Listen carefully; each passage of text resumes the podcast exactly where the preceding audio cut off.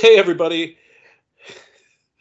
I'm Andy. This is the Elite Beat, an all new episode for you this week. I've got Jenny here, Hello. and of course, it's Megan.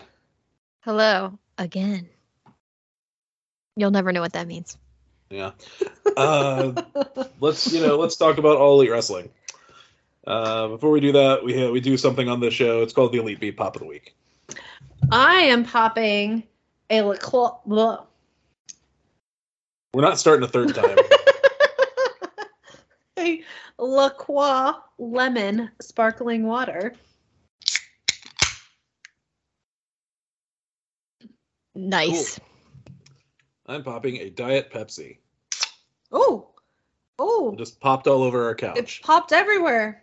Not the new couch, the It's lazy new couch. That's okay. That's all right. Is it a lazy boy couch? I know Yep. you have a lazy boy chair. That's right. All right, Megan, save the day as usual. I'm uh, I'm popping a bottle of Sister Snake 2020 Syrah. It's from Western Cape, South Africa. So fun times. Here we go. Oh, weak pop. Is this um is this a wink? It is a wink, and I think I've had like a Sister Snake, like the the winery. I think I've had their Cabernet. I want to say Oh. so. I'm excited. Awesome. All right. Did you drink through all your bourbon? No, I have three bottles open now that I'm Ah. working through slowly. Choices. Exactly. All right. Well, thanks everybody for listening. That is the Elite Beat Pop of the week. And uh on to on to stuff. Um I think the biggest thing to talk about is the apparent I guess not even apparent, it's like seems like a definite policy reversal at Warner Brothers Discovery in terms of uh how they're treating this Jay Briscoe thing. As last week all that was able to be aired was a, a still photo at the beginning of the show and uh, and a few mentions throughout. And this week we got a full length video package, uh, tons of mentions throughout the night, um, and a you know a tribute match uh, featuring Jay's brother Mark in the main event. Uh, I don't know. I don't know. Like so, like I think there is a theory out there that it was kind of leaked that it was Warner Brother Discovery's fault that these things happened, leading to immense fan backlash and then a reversal uh, on their position. So I don't know. I guess sometimes public pressure does work. We helped part be part of that public pressure. Sure. We talked about it on our podcast last week. Yes, we were manipulated by the leak. Yeah. Yes. Also, do you think somebody just was like, "Hey, we have a show on where Dana White lets men slap each other," like, Oh God. and yeah. said some some questionable things around that, and so uh, maybe we shouldn't um, shit on honoring somebody who isn't total garbage. Yeah. I uh, I don't I, I, I don't know. I, I imagine it was just the it was just the public backlash, but uh, Well, on BTE, Nick brought it up. what? The like the the Warner Brother thing. I Oh, mean, did he? without saying Warner Brothers, he said like when we first started AEW, the Briscoes were one of the first acts we tried to Mm. get done, and we just couldn't get it done. You know, so alluding to Right. Although to be fair, that that would have been a completely different leadership at that point sure because that was before that was before Yeah. the Discovery merger. That's true. Also, Ring of Honor was kind of like, weren't the Briscoes like diehard Ring of Honor people? Like we we started here and we're never leaving here. Wasn't I feel like I heard that somewhere that that was their mentality. Well, I mean, they were going to go to WWE in 2013, and then Jay tweeted what he tweeted. Oh, Yeah. So, um, but or was it 2015? Either way, whenever that happened, they were like, they, I think at that point they had like a good offer on the table that they were actually going to take. okay. Well, either way, I'm glad that they, whatever happened, uh, the people who, the bad people in the corporate charge, uh, had to step it back. For sure. For sure. Me too. Um. Anyway, uh, yeah. So Mark this morning was talking on somebody some video. I think it was Caprice Coleman. I think they were just maybe at the airport or something, and uh, they were just shooting a little video. And uh, Mark was saying that he plans on uh, carrying on for his brother. So I think there have been some questioning in the past, you know, few days, and it's total. It's ridiculous to even, you know, ask these questions at this point. But Agreed. but people were asking them because people, you know, because fans are curious and fans want to know these kinds of things. Um, but it sounds like at least Mark's plans at this moment are to just to keep keep keep going with wrestling, which uh, I hope he does because he's obviously, you know, we saw from the main event last night, he's certainly a incredibly capable wrestler. So Yeah, I think Ian Riccaboni even said like he's only 38, so he has many many years ahead. Like I get if he so chooses, but he sound he made it sound very hopeful. Like he he still has a lot of time to to keep moving forward and you know carry Yeah. their legacy. And if you think about it, like while while he and his brother wrestled a very physical style, they never had they never wrestled the kind of like intense schedule that really breaks you down the way like you know WWE lifers did. Yeah, Yeah, they weren't wrestling like six days a week. Right, they were like wrestling most weekends, and you know, and that's and, and in the last couple of years, not even that, you know, because of like all the COVID stuff, and and they were they were working a lot less then. But uh, yeah, I don't know. I uh, I guess well, well let's save it because we'll talk more about Mark when we get to the dynamite portion of the show. But um, I thought that that was interesting. Um, Britt Baker update. Uh, she was supposed to be obviously in that match last night on Dynamite, triple threat match with Ruby Soho and Toni Storm. And uh, uh, Dave Meltzer said that she had an injury. Uh, he said the way it was described to me, and I don't know what the injury was, is that she is not hurt badly and she possibly could have wrestled, but it would have been a bad idea for her to wrestle. So basically, just like why risk Sure. worsening an, injury, even if it's not. Why make a not so bad injury? Why, why risk making it worse? You know. Mhm. So yeah. um, not expected to be out of action for any significant length of time. So Okay, I was questioning the realness of it when she showed up. I was like, "Oh, is this just a weird fake play?" But right, yeah, yeah. Um, and uh, I guess the other thing I want to talk about is I did watch the Jay Briscoe tribute show today that uh, Ring of Honor put up on their YouTube channel and uh, on Honor Club, but uh, I watched it on YouTube, and it was it was interesting. It was very well done. It was um, it was the same video package from Dynamite, and then a bunch of like talking heads uh, wrestlers talking about their reminiscences of Jay, and that was very nice.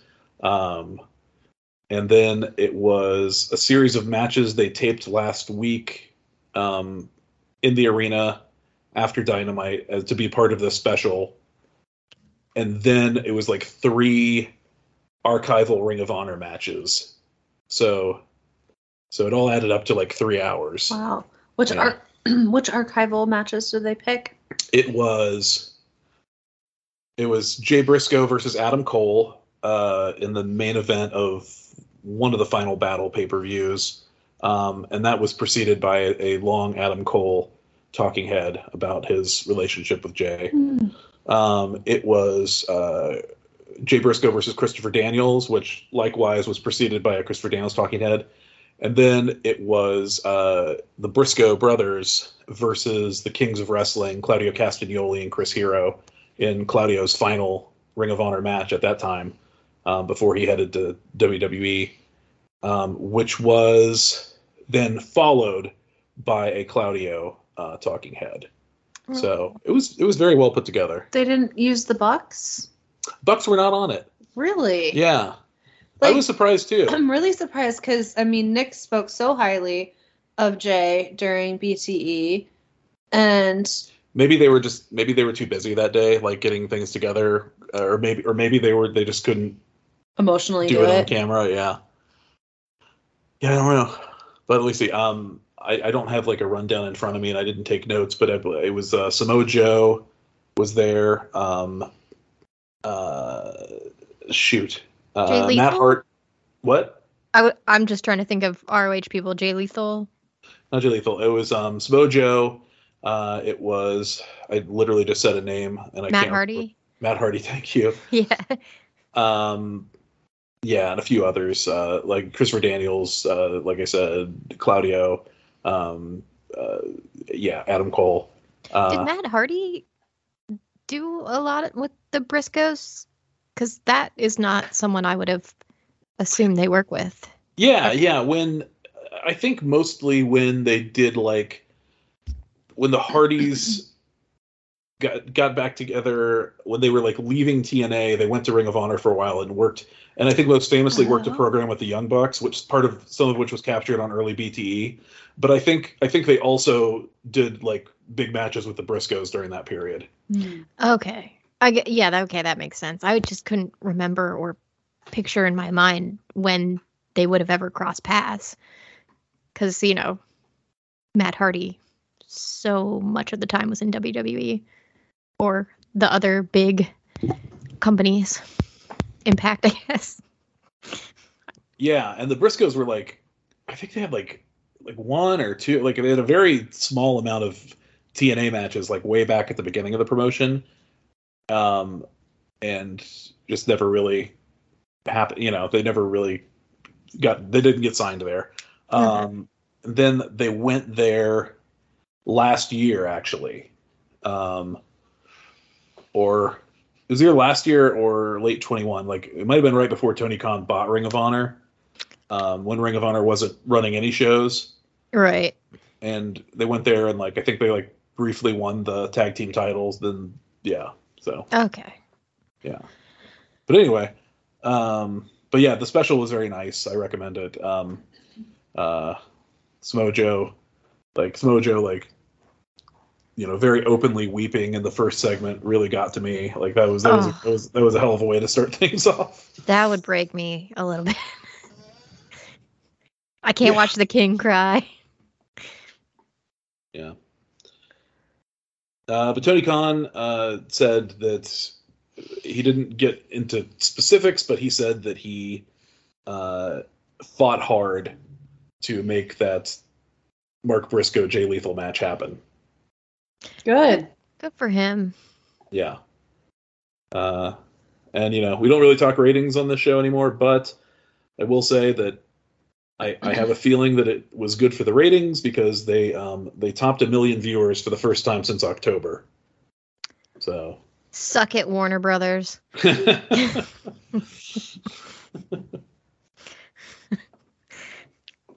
yeah, but uh, well, you know, you got to have a strong lead in for Dana White slaps the shit out of people or whatever. Ugh. What a weird concept for a show. I'll say. All right, let us talk Well, Rampage. we have one other thing. Oh, We should okay. unrelated to AEW, but related Oh, to wrestling. Sure, yeah, go ahead. We did watch the Raw 30 year um Thing. sh- thing show on Monday. and I just wanted to uh kind of take back some of my positive comments from the last time we watched a WWE event, which I think was when John Cena showed up on SmackDown Yeah. and there was an excellent women's match on that. Um, fuck WWE. what happened uh, last night, or not last night, but on Monday night, was they had uh, promoted a cage match between Becky Lynch and Bayley, and they brought the cage down. They got the people into the ring, and then Becky Lynch got her immediately, and they stopped the match. And the match was cut because Sheamus or Shamoose uh, It's took like oh, an God. hour of the like three hour segment in the in the first thing. Sami Zayn? Sami Zayn. Oh my gosh. So you didn't you didn't get the right person and then their nickname. Oh. Oh, It's Jenny. another, it's another pale redhead. It's true. I'm sorry. Shame Shamoose? Sorry. But it was Sa- so Sami Zayn is like the before of uh, Sheamus taking the super soldier serum. I, yeah, I was gonna say, did she just eat Sami Zayn to get? Oh, sorry guys, I got the wrong name. But yeah, essentially they cut the women's match. So was it, wait was the injury Totally. fake? Then is that is that what you're saying? Yeah. Okay. Wow. Yeah. So okay, Are you gonna revise the story of what actually happened instead of my Sami Zayn of was it? on the show. okay, yes, there was a very there was a very lengthy uh, angle to start Raw, and I don't need to tell people this. People like that was like the most watched Raw in two years. I'm sure people know what happened, but the point is, it was a very lengthy segment with the Bloodline, which is Roman Reigns' stable, and it was the trial of Sami Zayn, and Oh it lord. went it went a long time, but I will admit I was very compelled by the whole thing. I thought it was excellently done. I thought it was really good. But it went long and it caused them to have to kind of make some changes on the fly and they cut Becky versus Bayley. They cut a cage match They cut a cage match that they had promoted in advance, yes, which I thought was very strange. there weren't any men in it, is what I'm guessing. Yeah. I don't think a men's cage match would have gotten cut. I think it would have gotten shortened, but that's wild to b- bring the cage down and be like, just do an injury angle. We got to get you out of here. Well, the reasoning that has been floated for this, Megan is already rolling her eyes. she doesn't want to hear it. We know what No, the I- I wanna- I wanna hear and it. I. I want to hear it. I just want, I want to hear what they say it is. I want to hear their story. Well, there's, I mean, WWE story is that Bloodline went long, so we had to like make up the time here. Okay. Okay.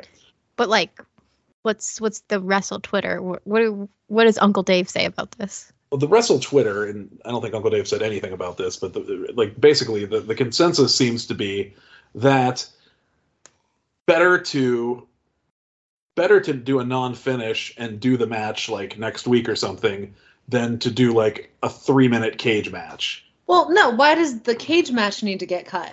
They're like, because because uh and this was actually let me let me I mean, the Go ahead, Undertaker had like a seven-minute intro on a stupid motorcycle that he couldn't control. Like that couldn't have gotten That- cut. Jenny, that's a quick Undertaker entrance. I I, I don't know if you can cut it any further. It's just like there were other sec they, there were other matches that you couldn't have cut from them. Like I get that, yeah, you don't want to like shorten it to so it's like nothing at all. But I mean, the Bucks show you that like you can sh- shorten their matches and they can still give you a good product. Like I'm confident in Bayley and uh Becky, and like if they had cut it by like just shave like a few minutes off of each of the matches. I'm sure they could have gotten maybe it done in a nice way. distribute the cutting um, to Yeah. other things. Uh, It's mean- a cage match. This is like it probably took longer to get that cage down. You know, like yeah, just this is such a tell It me took- Vince McMahon is running WWE again without telling me Vince McMahon is running WWE again. it took one Undertaker entrance to get that cage down, and another one to take it back up. exactly. Okay, so anyway. so what Lance Storm said as a former producer at WWE is that like these things are so like every segment is so meticulously timed because of where you have to hit ad breaks and what you want your crossover set meaning your like eight you know your nine o'clock hour ten o'clock hour eleven o'clock hour what you want those segments to be because you want you want those to be like big rating segments because theoretically you're getting new viewers as people tune in from shows they had been watching that are turning off so you Right, the half hour points. Yes. So it's a lot easier to cut something off as early as possible so you're not like reshuffling later and later in the show.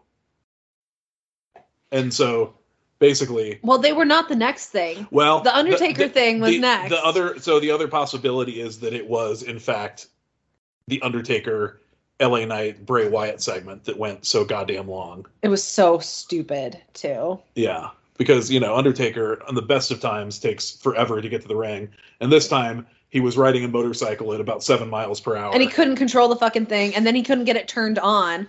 So they like cut away like after after the segment ended, then we needed to watch him leave from the motorcycle, but he couldn't get the goddamn thing turned back on. So then we had to watch whomever was in the ring. I don't remember. And I'll probably I'll probably just say the wrong wrestler name if I try that. Shamoos. Shamoos. Kenny Um, Omega. I was just so annoyed. Like it just felt like such like do you remember when we first started watching Total Bellas in the first episode of Total Be- Bellas is like their the women's WrestleMania match, getting cut from WrestleMania. It was just like fuck you. Like Well, Jenny, it, it's funny you bring that up because I thought when you started this that you were going to spill some tea on whatever was going on with the Bellas because you sent me that that clip of them um, just going off after getting cut from what I assume is this show. So like, Yep. I is there even more drama? Yeah. So apparently WWE flew in Nikki and Brie Bella, and then I don't know, Andy. Did you hear more about what exactly happened? Did they get cut for time, or did they just not like what they were going to have them do? Uh, so Andrew Thompson of Post Wrestling wrote, uh, "The Bellas were advertised for Raw 30, the 30th anniversary of Monday Night Raw, emanated from Philadelphia, Pennsylvania. Uh, the pair did not appear on the program, but took to Instagram Live and weighed in on the show. Um, here's a little transcript. Nikki says, "Another good memory on Raw. How did they showcase anything from the women's evolution?" Brie says, "Also, the they way did a big just to give background they did like at the beginning they did like a big five minute like just 30 pro- years of Raw. 30 years of raw It was yeah. really good, Oh. actually. Yeah, I figured there would be some level of retrospective to something like that. Th- this Uh, type of show. Said, Brie said also the way we did our matches on there. Nikki cut her off and said because Sasha Banks is in it, and they're like, we can't. Mercedes is too over, and we can't say her name. Then Brie says, "There's a couple other girls in Saraya. There's a bunch of us they don't want to show. That's fine." Nikki says, "That's fine. When you do what they don't want to do, what they don't want you to do."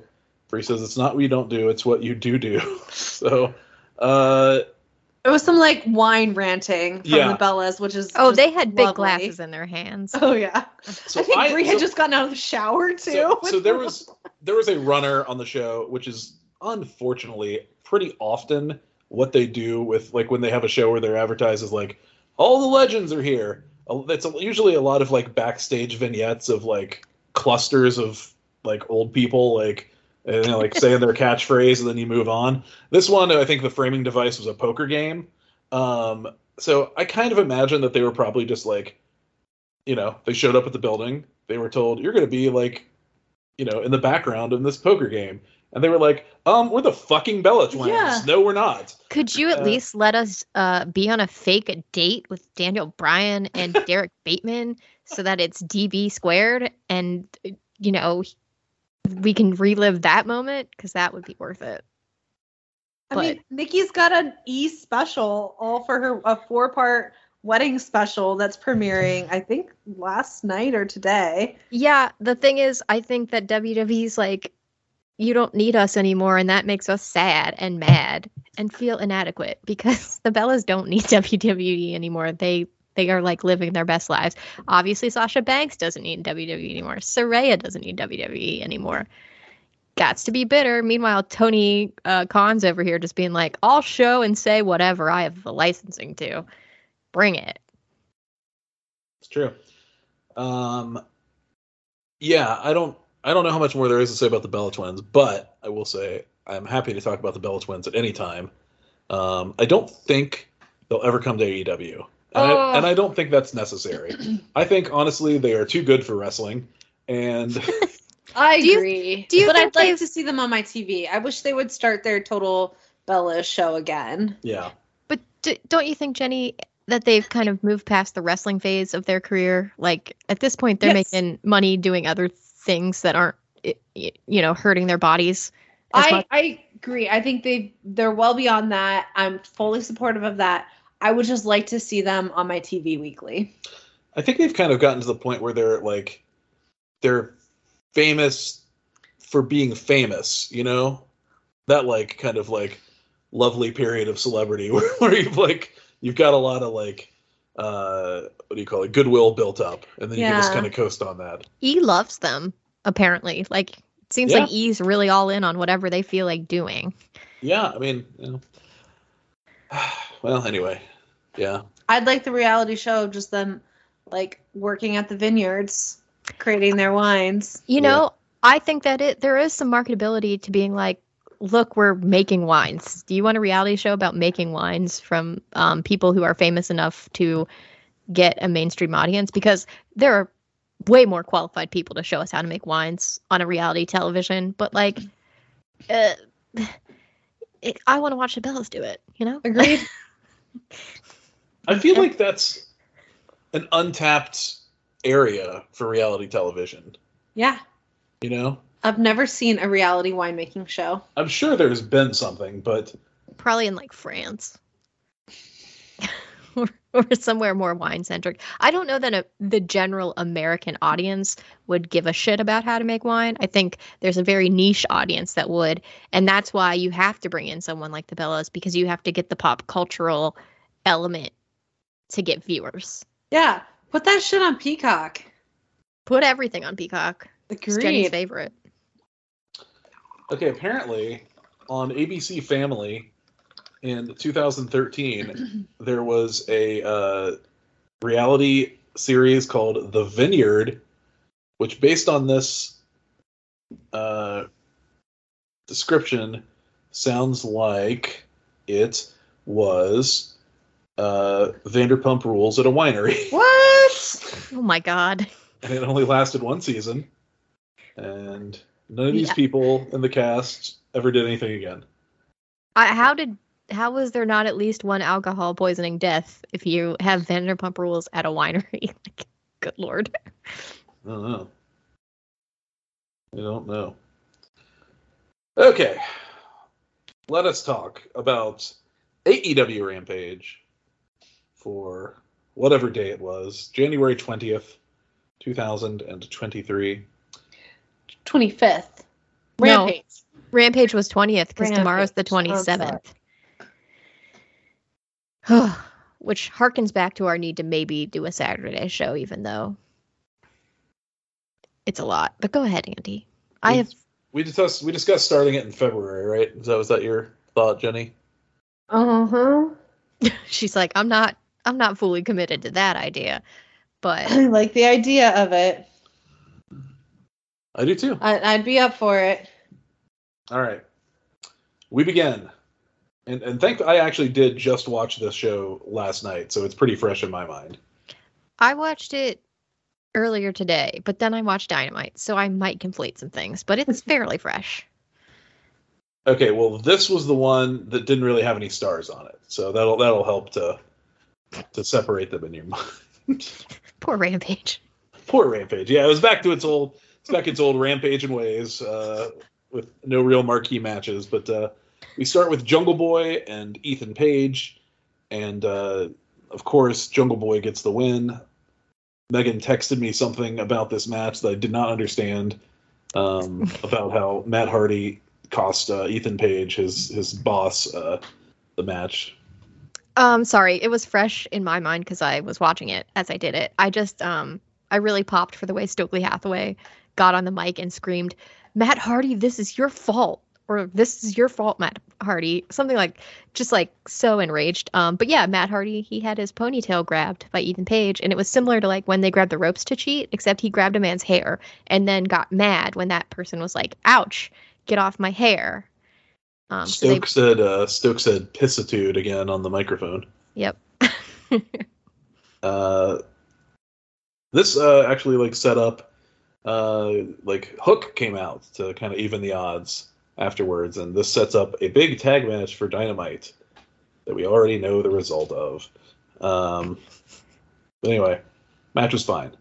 Uh, Ortiz turned heel, or sorry, uh, Eddie Kingston turns heel on Rampage.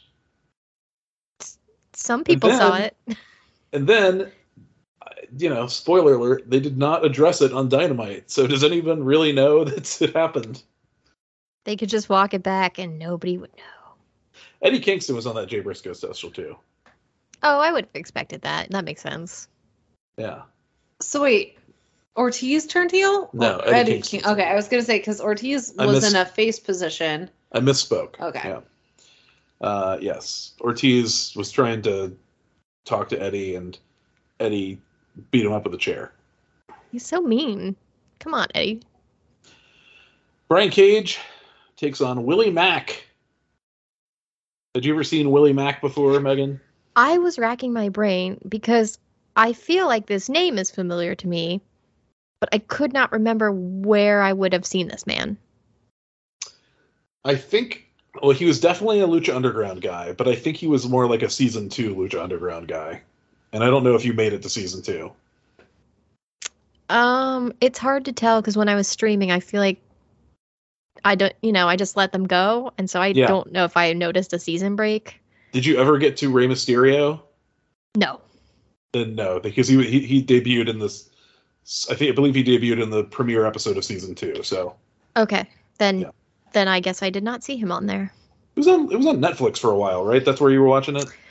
Yeah, and then they took it away, They did, yeah. and I'm a little bitter because I was actually pretty pretty thoroughly enjoying it. Um, I tried to watch it on. Um, I think it's still up there. It's on like Tubi or whatever. But Mhm. there's so many commercials, And yeah, it's like- and it's like the same three commercials over and over again. that's what happens when you get so used to paying for streaming services without commercials. They really like shove them in there with the the quote unquote free ones. It's like, Yeah. Ugh. Um, this is pretty fun though. Like Willie Mack's a big guy, and he was able to kind of like you know do some stuff that most opponents aren't able to do to Brian Cage. Like took him down with a couple of clotheslines and whatnot, and uh, of course Cage, you know, got the big win here, uh, setting up for his match with Bryan Danielson on Dynamite. mhm. Jade Cargill and Leila Grey versus Jada and Jordan Vanity. They didn't look happy to be there. Well, they knew it was about to happen to them. I guess that's fair. They did. They didn't hide it well. they didn't hide it the way other uh, local talent, which is what I assume they are, because I, I, have so, not yeah. seen them on yeah any other program. But they they they didn't look like they thought they were gonna win. Yep. So Jade gets the win, forty-nine and oh. zero. Remember Come on, when? Jade. Let's let's move on to something else. Remember I will when say, we I will say, there was a moment where Leila Grey tagged Jade Cargill into the match, and the crowd went fucking wild because if nothing else, Jade Cargill is a star. Yes. So she deserves better than this like really dry undefeated streak. Wait, was that her 50th win? 49? I just said 49 and 0. I thought we I thought we saw her win 49 last week. We did not. No. 48. But also, does it? I, I know it's technically a win, but it's a tag match. You know, I think Yeah. we're really, really dragging out the the stats. But I also kind of understand that they've painted themselves into a corner because she has faced pretty much everyone on the main roster, hasn't she? Like, Um, she hasn't wrest- has she wrestled Britt? Mm-mm. has she, oh, because Britt was the champion at the time. Yeah. Has she wrestled Ruby? Has she wrestled Hayter? Has she She's wrestled Ruby. Okay. I don't know about. I don't think Hayter maybe either. Yeah. And Saraya's there wrestled now, so she's there's still stars for her to wrestle. Yeah, I'm just saying, like, they kind of have to Toni Storm. parcel them out because also whatever they're doing, you know, it doesn't necessarily make sense to shoehorn Jaden on it. But like, they they have a limited number of people who could conceivably beat her. So I guess I understand that they also are struggling to be like, we got to raise those stats, but we can't actually give you real opponents right now. Yeah. And then our main event, Daniel Garcia versus Action Andretti. And I believe the stipulation for this match was if Daniel Garcia won, it would be Garcia. He would take Sammy's place. what what does what does Jericho call his team with Daniel Garcia? I don't know. Jared? Jazz. No. that's That's the his whole, that's, the that's his whole faction. Oh. Jared Dan, Danico. Could be Danico. Uh, anyway, like Something Garcia. Garcia Co. Anyway, if if Daniel won, he was going to get the team with Jericho on Dynamite, and if he lost, then it's the Sex Gods getting the getting the shot. And wouldn't you know it, the Sex Gods get the shot because Action Andretti, sloppy motherfucker that he is, uh, got the win with uh, a running shooting star press. I mean, it was decent, but th- there are moments where it was very clear, and I'll, I'll, you know, we'll talk. I will definitely talk more about this in his performance on Dynamite, but he is, uh, he's maybe not ready for this level of spotlight. He reminded me a lot of like Dante Martin when he, you know, when his brother got injured and then he sort of was like on his own. Yeah. Yeah, where it's like you clearly are very talented, but um sometimes you miss your spot. like like you hit Yeah. the wrong place. Um, But Dante like leveled out. Like it took him like a couple months and then he like got used to it. yeah, I'm by no means trying to insult Dante. I just remember when he first was like kind of pushed out there by himself without, you know, his brother, it was very clear that like, oh, you're not quite as far along as I thought when I saw you wrestling as a tag team. So, you know, I'm sure Action Andretti seems like he has a good base level talent. He just maybe needs to like hone it a little better. He'll, he'll probably be fine. But yeah, I I was wondering because you texted me that you thought he was getting a push too soon, and then I watched the match and was like, oh, okay. I was expecting a total disaster, but it was just it was sloppiness.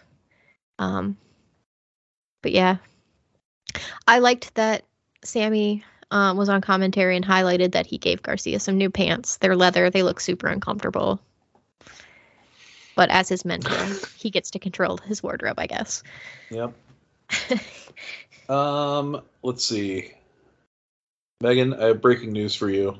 Hmm. Uh, do you still do you still subscribe to Game Pass? I do, in fact. Uh, you can now download uh, GoldenEye 007 for uh, Xbox Game Pass. what? Yes. Yes. I'm so bad at it. Yes. Gotta get the silencer on that gun.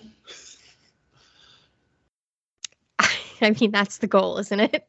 It's almost a crime if there's like online multiplayer, right? It it should it should force you to like put cardboard a divide cardboard divider on your TV screen.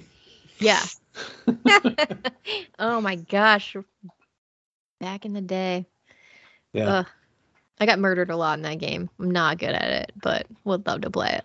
I'm gonna I'm gonna play. I never played multiplayer too much on that. I, I really like the I really like the campaign though. My brother and I played. Oh, a yeah. multiplayer on it. Yeah. it's fun. Okay. I played multiplayer with my cousin who played enough that I would literally first of all stumble through the levels not knowing, you know, where I was going and then I would pick up body armor and he'd hear the sound and he'd go, "I know where you are." like he was that good at it and I'm just like, "God damn it," cuz then he would just hunt me down and murder me. So, I spent a lot of time getting um, killed in GoldenEye. that didn't sound fun. No. I I tried, you know, I was like like Jim on The Office playing Call of Duty. It's just like jumping around in a corner waiting for somebody to shoot me. It's Got good it. stuff. Well, I am going to download. Uh, wonder how big a download it is. Oh, it can't be big at all, right? I mean, like the graphics are. I don't think our podcasting can do it. I'm not going to download. it. I just want to look at the. I just want to look at the file size. It's got to be little, Compa- like relatively speaking, and because they haven't. I'm gonna assume they have not um, beefed it up with any. Oh, I don't see it. Oh, is this breaking news a lie? It's false news. Are you Wario making us? 64 said it. Uh, He's never. He's Does never that- steered me wrong. Does that mean something to us? I don't know. he's know. a Twitter guy, isn't he? Yeah. He's a breaking news Twitter guy. Oh, there it is. It says Game Excellent. Pass. It is 310 megabytes. Oh no, do I have the space on my Xbox hard drive? I worry. I I think you probably do. I'll probably have to delete something.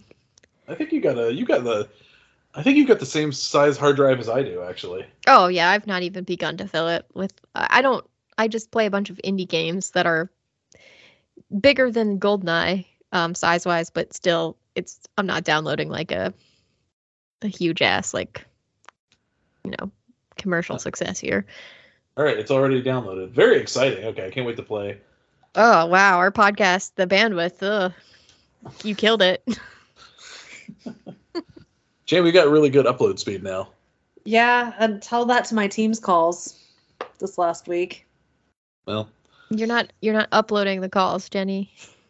Edie said I was. I'm uploading my video to the calls. that's true. She is. But you're also downloading. Yeah. So one of them's not working well. You got crazy good internet. I think you're fine. Jenny disagrees. Don't think it's crazy. You good. just downloaded GoldenEye in five seconds. Yep. so anyway, uh, yeah, I guess make sure you search for GoldenEye in the store instead of going into the recently added Game Pass section. Oh, okay. I will It's there. that. Anyway, well, that's that was that was Rampage.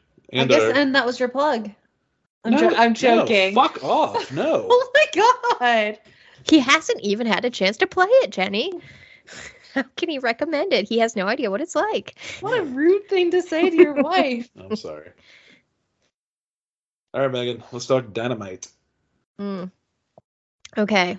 They're um oddly close to us this week. They're in Lexington, Kentucky at the Rupp Arena.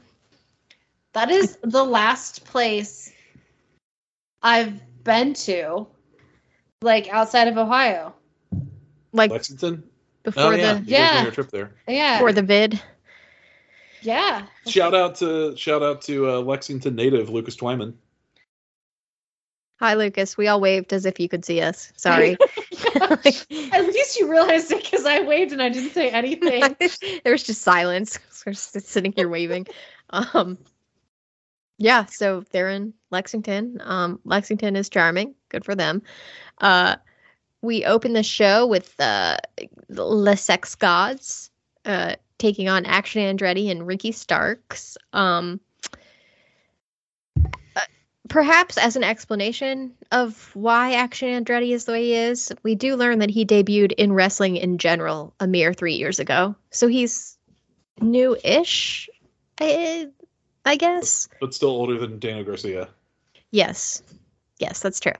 Um Sammy gets to make the pin on uh young Action Andretti, but it is after Daniel Garcia, his mentee, uh hits Andretti in the face with Jericho's bat. So there's cheating, but Les Sex Gods get the win on this one. It is the first time Jericho can technically claim he beat Action Andretti, which is kind of a wild stat. Or Ricky Starks.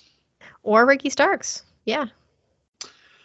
So there were a couple of Action Andretti spots in this match that were very, very Will Ospreay ish, uh, including the countering the hurricanrana off the top rope by landing on his feet and just kind of standing there, and with Sammy kind of like looking behind him. It was it was like it was like they were doing like a, a total rip off of that spot from the Ibushi Ospreay match, which is like a very famous GIF, and all I could think was it's it, and all I could think was it's like that meme where you know the kid says, "Mom, can we have Will Ospreay?"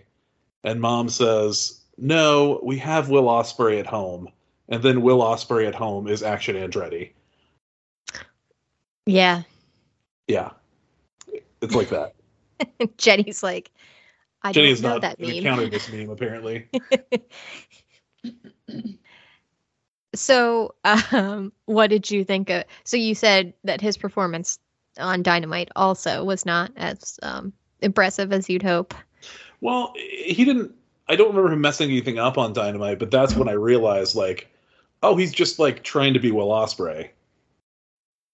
It's a lofty goal for sure. Yeah. I'll But I, say. that's a goal you're not going to hit. I mean, I can see why you'd look up to Will Ospreay because he's fucking cool. Um, but three years in, I think you got a little ways to go.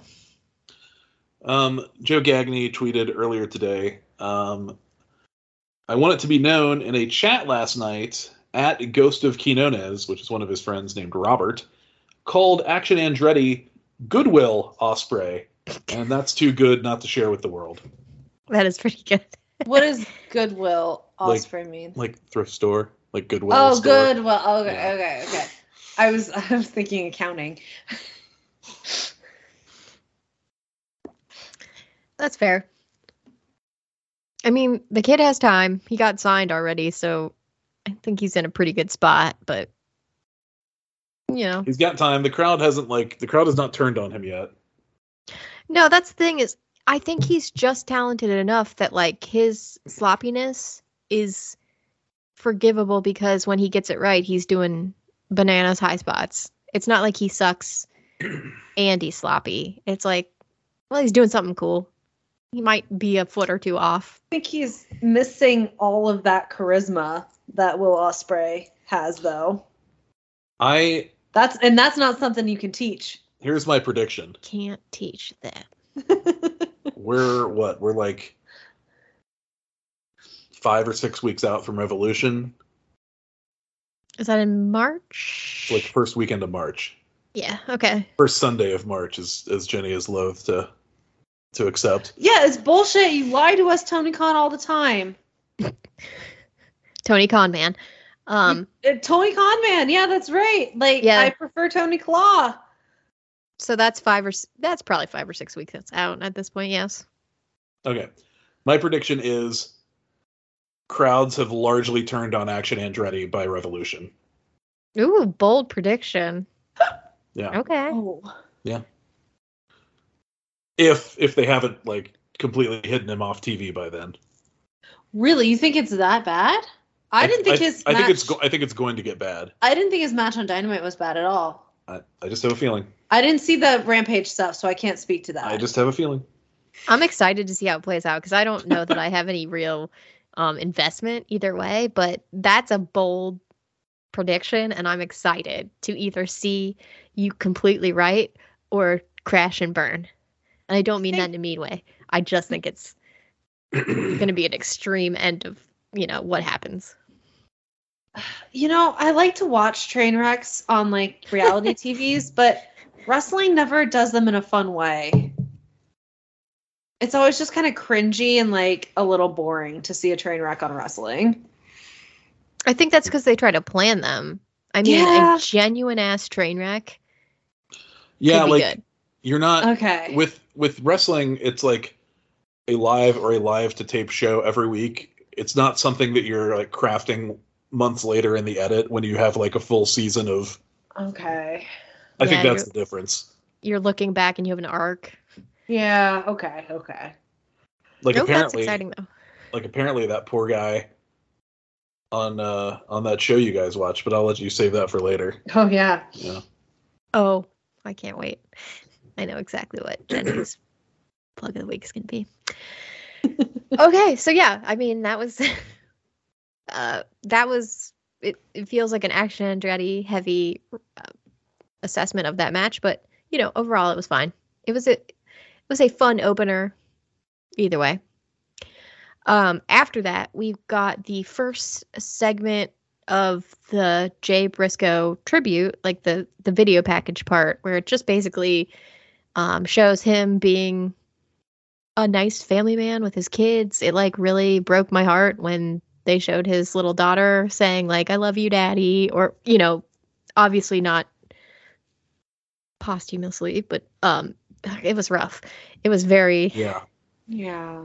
very um he's he looked like a an amazing dad honestly like he was jumping around doing cheerleading stuff with his girls and uh I think that was from like uh 2020 like full lockdown times. oh yeah it it Yeah. had that like energy of like we're trapped inside Yeah. this is what we're doing um but it's it's cute that he was like so on board and they just they look like a very like a very happy family and it just it made me really sad which i guess was the aim but um from there we had a wrestling match um we have buddy matthews up against darby allin for that tnt championship I- um I, just I just want to say something. I oh yeah go for it it's it's like really been bumming me out over the last week. The more I read about uh, the Briscoes as a tag team, and just like and just kind of like thinking and remembering, and like I've gone back and watched a couple of things on YouTube that are up for up for free. Um, of just like what an incredible tag team they were, and how until Jay died, they were almost a tag team that like that was just like way under talked about. bec- And I think it's because they never got that big promotion run, you know. Yeah, yeah. Seeing the clips of, like in this video of the beginning of Ring of Honor, basically, like made Yeah. me remember when we watched season one, and it was like I don't even th- know that Mark was actually technically legally old enough to wrestle, but he was doing it anyway. Um, Remember, like it was like when they would run shows in um, that first year when they would run shows in um, Pennsylvania, he couldn't wrestle. So when they ran shows in Maryland, he could wrestle because because of like the difference in like Wait, did did you have to be 21 or something? they had to be eighteen. he was like sixteen. He was se- he was seventeen, I think. 17 okay Yeah. Oh, you guys were watching on TV. do we were watching the old show like oh, the old, the old. Okay. Like the Back- 2002 year. Yeah, because I was like, Yeah. you didn't know Megan. Like they're the same age as us, so like you didn't know Megan when she was that. No, no, to we Oh, no, no. That's what I was yeah. trying to figure out. Sorry. We went back and watched the season like the first season for fun and just because obviously like a bunch of people who are in ring of honor season one show up elsewhere and are like you know like Yeah. a very very young bryan danielson is there but like i just remember the briscoe brothers showing up and they don't they looked obviously way younger um way skinnier. way skinnier different you know they had a different vibe i think mark or jay had like one of the like standard like um Singlets. yeah Yeah. he almost looked like a high school wrestler Yeah. like it was very it was a very different um vibe back Mhm. then and i just it was it was kind of even- shocking to see that I don't even think they like teamed up that much that first year, and I think you know, bec- I think they did a lot of singles matches, and they wrestled each other a couple times. I think. yeah because well and again it might have been because in some places they couldn't be a team like you said like mark Like Mark couldn't be on those shows, yeah, yeah he just wasn't there uh and, or would he just, just be at ringside or whatever? yeah i think Yeah. plain clothes at ringside but the it i don't know it was just kind of a fun little nostalgia trip um I guess my point is like we need to get. I don't. We need to like be better about giving people their flowers while they're still here. Like, you know. Yeah, yeah, for Yeah. sure. Well, you just always assume if you're 38, it's you. Where are you gonna I go? know. Like, Yeah. like, We had to go this week for an adult thing. uh oh, did To you a have to do lawyer, like wills to- or something? yep, to set up wills and trust, and uh, A little too real for you, Jenny. Little too real. We, but Ah. we did. We did finally, for the first time in our lives, have the have the funeral conversation. Yeah, Andy threw me under the bus during the meeting, and the lawyer looked at me and was like, "You need to have this conversation." And I was like, Oh yeah, I mean, I I understand your um crisis mode that you go into every time something like that that comes up, but it is a thing. My parents keep telling me that I'm now old enough and have enough assets that I should make a will, and I'm like, whatever. I'm basically 20 and I don't have any money. Who am I gonna leave it to? And they're like, no, seriously, you have a house. so, kudos to you for being adults. I refuse, or am too lazy. we learned that I, something interesting that I didn't know. Although now that I think about it, I should have realized from that episode of the Gilmore Girls, where when they go over for Friday night dinner one night, um, Emily gives them a bunch of stickers to place on "Uh huh." to place on objects around the house Oh for what they want. But like so, like apparently with with like uh, possessions that are like you know portable, basically, Mhm. you can just write out in memo form what you want to leave to people and then update it whenever you want. It doesn't need to be like in the will per se. Yeah, Um, this lawyer so was acting like we had like jewelry or something to leave to people, and we're like, uh, "No." Nope. it's- yeah, mine's gonna be like, and to my dear friend Megan, I bequeath these binders of Blu-rays. Hell yeah. I'm gonna have so many movies. Megan, you want our TV? I mean, it sounds ghoulish, but sure. no, my grandma, she did she took care of that for us. She did not give us the option. She took every knickknack on her shelf and put a little sticker with the name of who she determined it should go to Oh. on the bottom of it. And so like as a kid, I would just like pick things up and be like, "Oh, this one's mine, I guess." Uh as an adult, I'm like, "Please don't give me your knickknacks. I don't Yeah. need these." Um but she Wait, was Is, is she ahead still of the game. No, no, she she died. Um So but did you I get the knickknack that had your sticker on it? no, my Oh, father man. and his sister uh they were like we're just going to clean this house out. And then his sister was like actually you're not going to clean this house out. I'm going to put it all in my garage. And so that's our family trauma is i'm pretty sure my entire grandma's house is in my aunt's garage. Oh man. but that's okay because i didn't want to take any of those things. Okay. i mean you know thanks grandma. I, i'm looking up like i assume that's where you went but thanks for thinking of me. I don't want your little glass knickknacks. I don't have room and i don't want to write somebody else's name on them in anticipation My grandmother's house uh, is still owned by my father. Uh, he pays to have the yard mowed, and he pays for electric and water. And I don't know that anyone's been inside that house in the past five years. Um, because he, because that is our family trauma that he cannot let go of that house. yes if we were sponsored this might be a good time for us to mention something like betterhelp uh, or like therapy the generations before us could have benefited Yeah. yeah. but hey you guys have a will now so that's cool Well, oh, not- we will to we in about three to four weeks. yeah. Takes time Oh. to like for them to draw that stuff up. Oh, it's just one more reason I will put it And off. Megan, we did not raising Helen you. Thanks. I appreciate that. All right, on with it. On with it. Buddy Matthews versus Darby Allin. Oh, see now this was good. It was good. It's the TNT Yeah. Championship match, and consequently, Buddy Matthews is the only remaining member of the House of Black, uh, other than Julia Hart, who Darby has not defeated yet, or at least Wait. faced. He He hasn't faced Malakai. He did, not for the TNT title, or maybe for the TNT title. No, probably not. It was at the last All Out. Remember? I think it was when oh, Malakai. Oh, they were the six man, right? yeah, It was those two. It was Darby Sting and and Miro.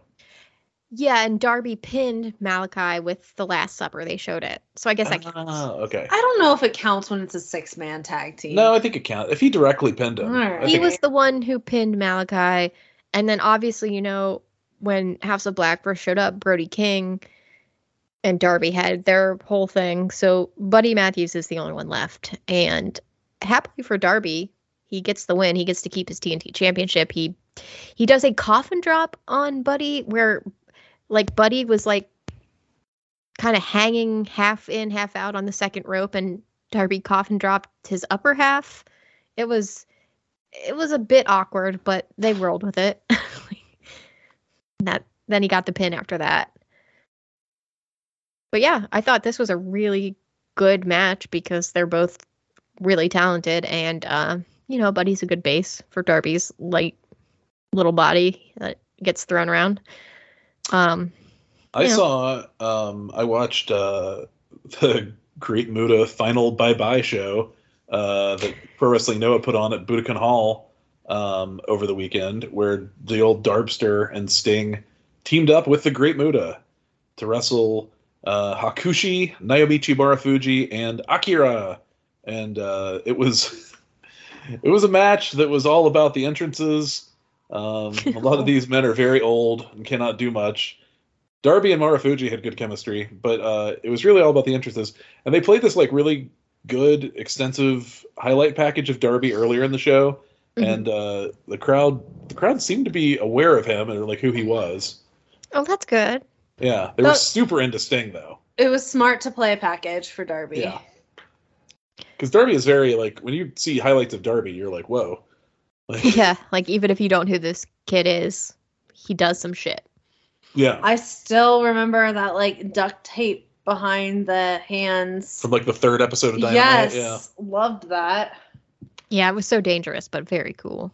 hmm Um, yeah, they they also showed not as many highlights, I guess, on Dynamite of Darby and Sting going to Yokohama and and working with the Great Muta.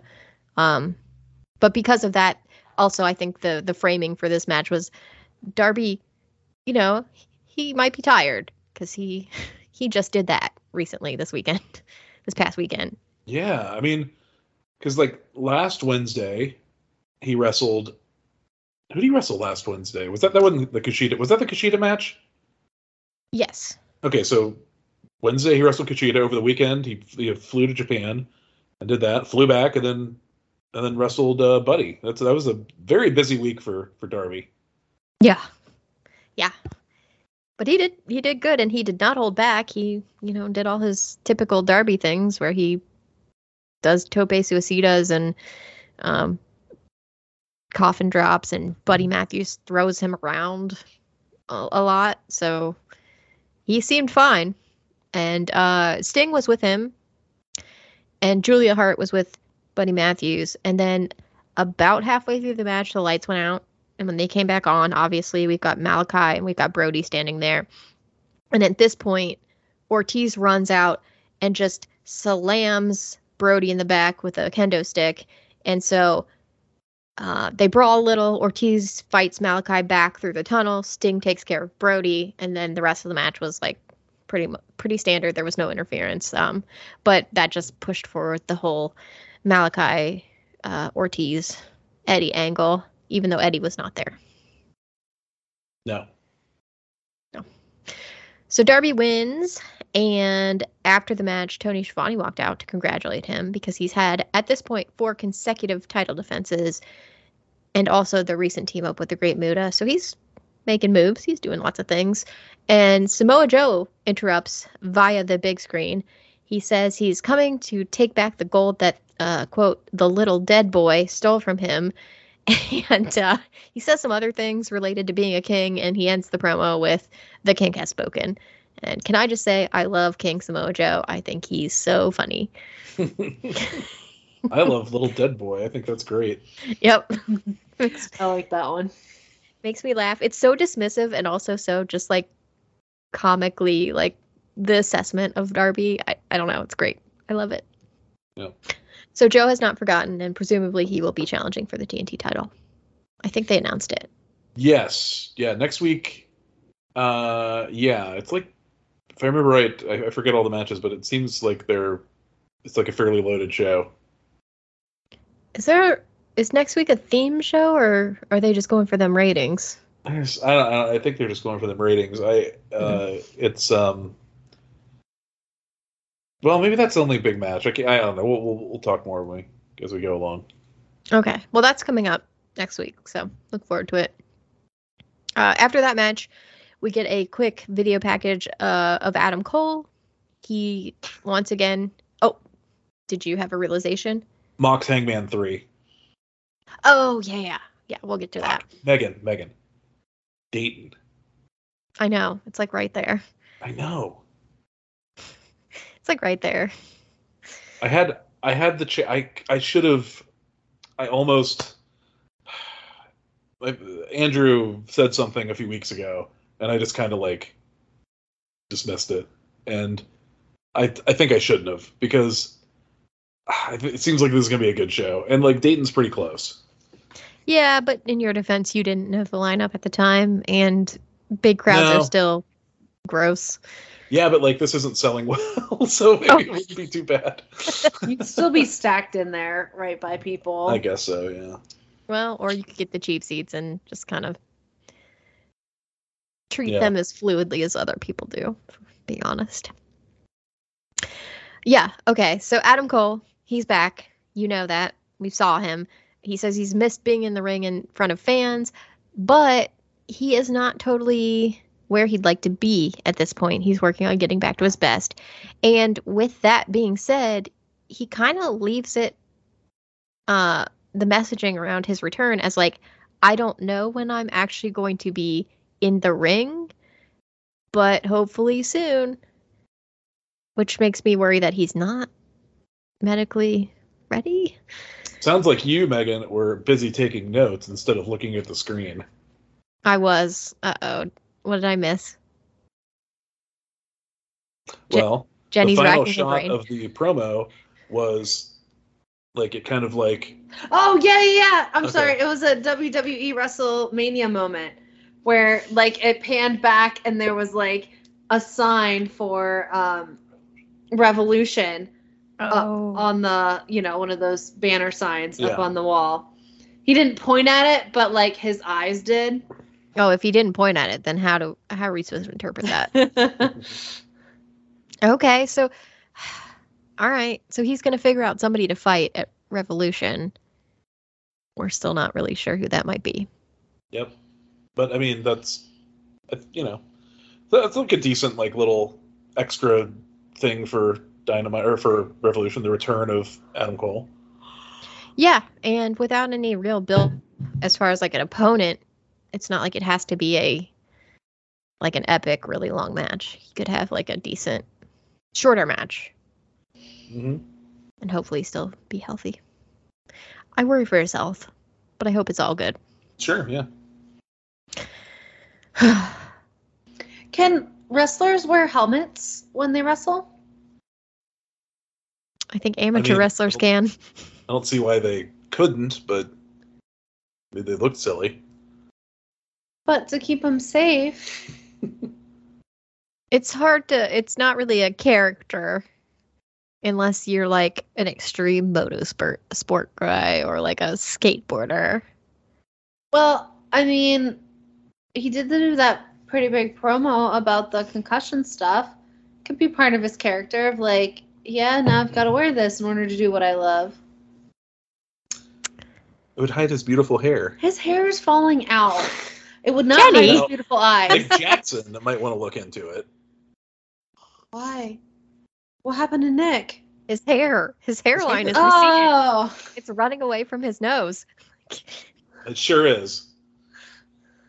which is fine. We all get older, but I think Adam Cole's hair is hanging in more than Nick Jackson's hair. well, no, it definitely is. But I'm just saying, like, maybe, like, I understand that when you you know, like they wear knee pads and stuff. Like, I'm sure the first few people that wore knee pads, people were like, "Mm, uh, "Why do you wear knee knee pads?" The British wrestlers were like idiots. Yeah, but like if you got enough people, like Bryan Danielson got out there with one on too, like, you know, the people that have head injuries, that'd be okay.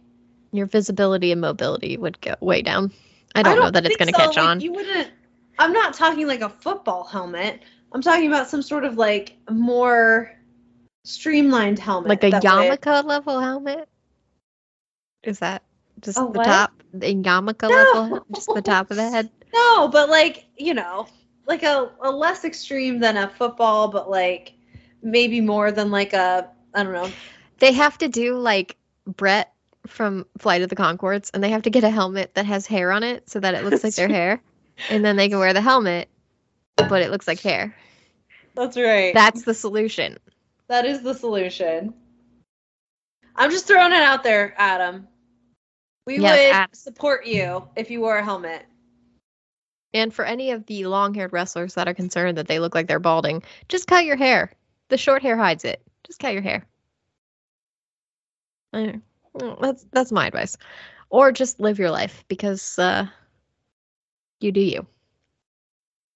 But speaking of great hair, the next match has a whole team full of amazing hair.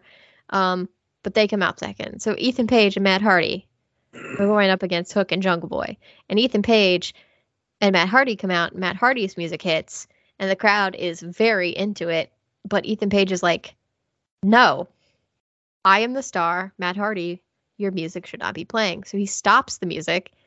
And um, before he makes them play his, Stokely is there. And so is Isiah Kassidy, I guess, as Matt Hardy's like friend. And Stokely's like, Matt Hardy, you suck. Isiah, please. Like, affirm this. And Isiah's like, hell no. Which I was a little surprised that Isiah stood up to Stokely, but it didn't matter because Ethan Page demanded his music be played. So he led the way, his music was played in, and that was a that set the tone of the match for Matt Hardy. Um, Stokely demanded that his chain be put on him. Yeah, I guess Isiah had to take the chain off his neck and put it on Stokely. Which is like a real power like- grab, I think. Yeah, I mean, is that just like, you know how people like, you know, jewelry stores they have like the fake necks that you put Mm. the. Is that basically what Isiah Kassidy's role has been reduced to? Yeah, he's like Stokely Hathaway's like uh chain storage. yeah, he's like the staging area for Stokely's jewelry. Yeah. It's rough. Oof. That is rough. And then to have to take it off and put it on Stokely. Isiah has a his contract is rough at this point. Owned by the firm.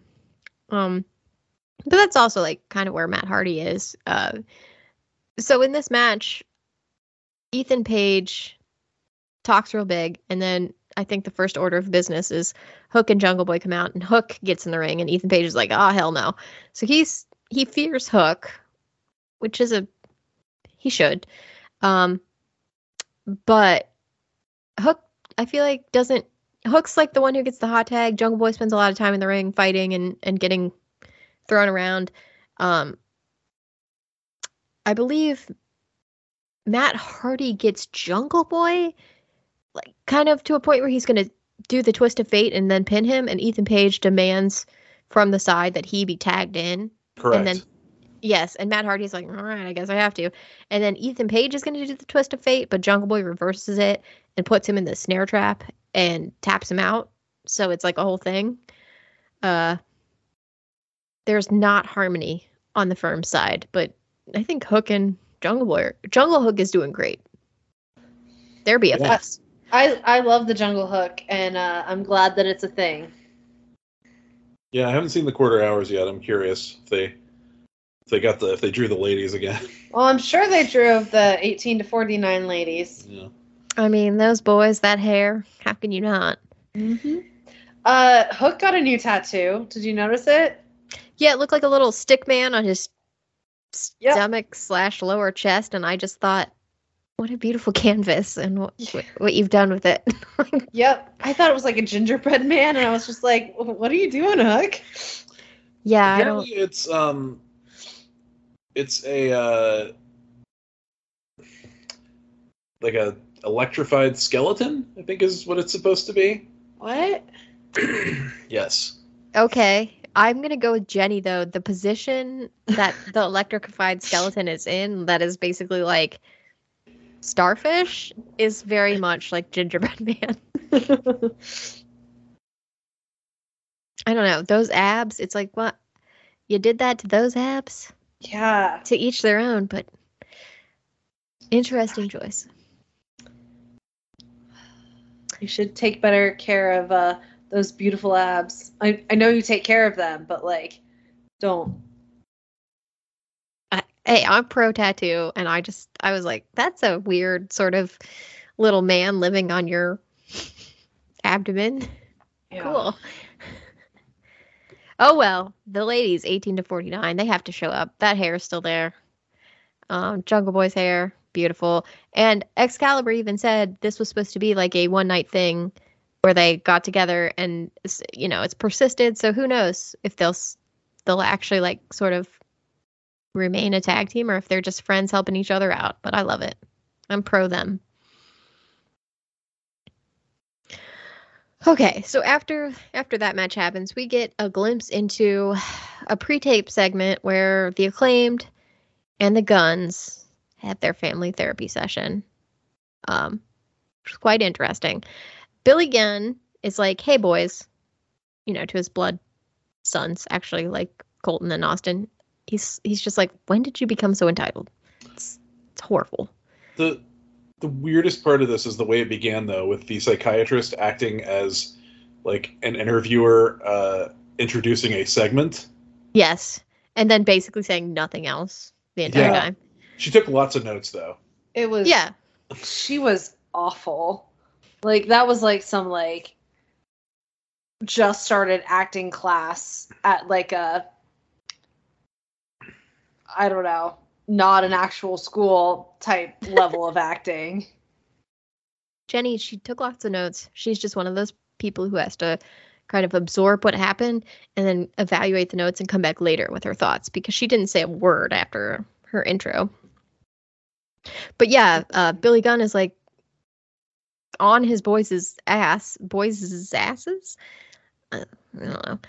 He's on them about why they're so entitled, and they basically flip it onto him and say, "We're really mad because you were always on the road when we were kids." And now that you've got time to spend with people, you've chosen the acclaimed over us. And we're the ones who are supposed to you're supposed to support and and push and when are you going to pay attention to us? and then Anthony Bowens has the best line and the best delivery, I think, of the whole segment, where he just looks at them and he looks so bored and he just goes, I think you two are the biggest pieces of shit I've ever met in my entire life. And I mean that. Like I was just like, fuck, Bowens, you you're so good at this. But he basically is like, you got jealous the second that your dad showed any attention to us, and that's why he dropped your asses. Um, and I, I guess that's fair. Uh, but Colton, he he hits back with a he says our faults as sons are your failures as a father, and the whole audience went whoa, like you could hear them. It was Yeah. wild. I thought that was a really good line. I actually think Colton Gunn did amazing in this segment. Like he actually came across as someone I would take seriously, which has never before happened in his entire time on AEW. Um, but Billy's like, okay, fine.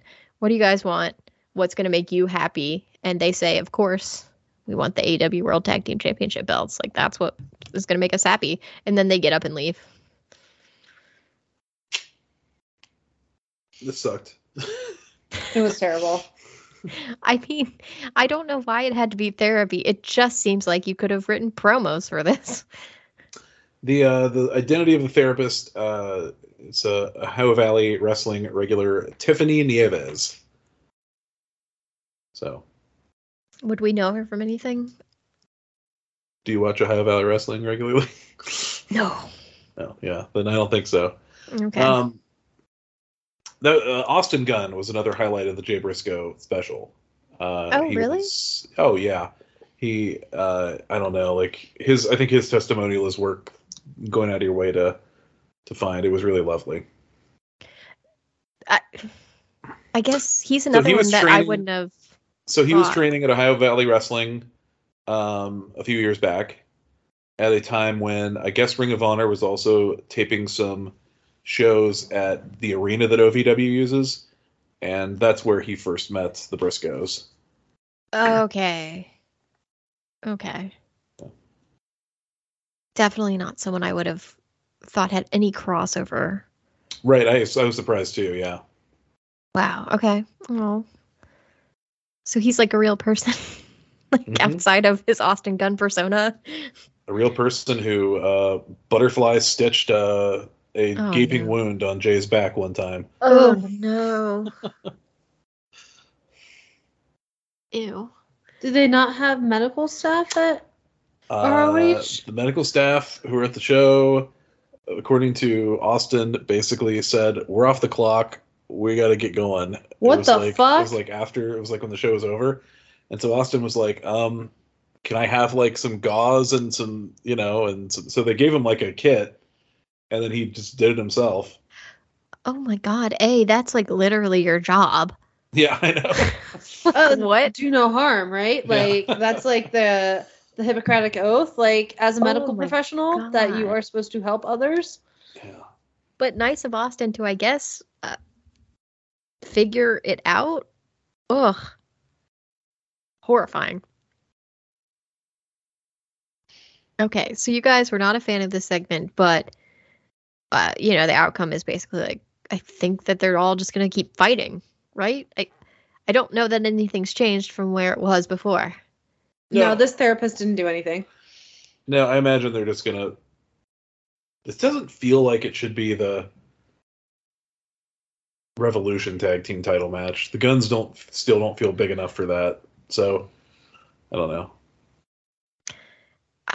I guess I just expected something bigger to happen as far as like the Billy Gunn relationship to one of like like either he would very clearly choose the acclaimed or his own sons, but it kind of just seems like he was like, What's everybody doing? Why are we doing this? And then that answer never came.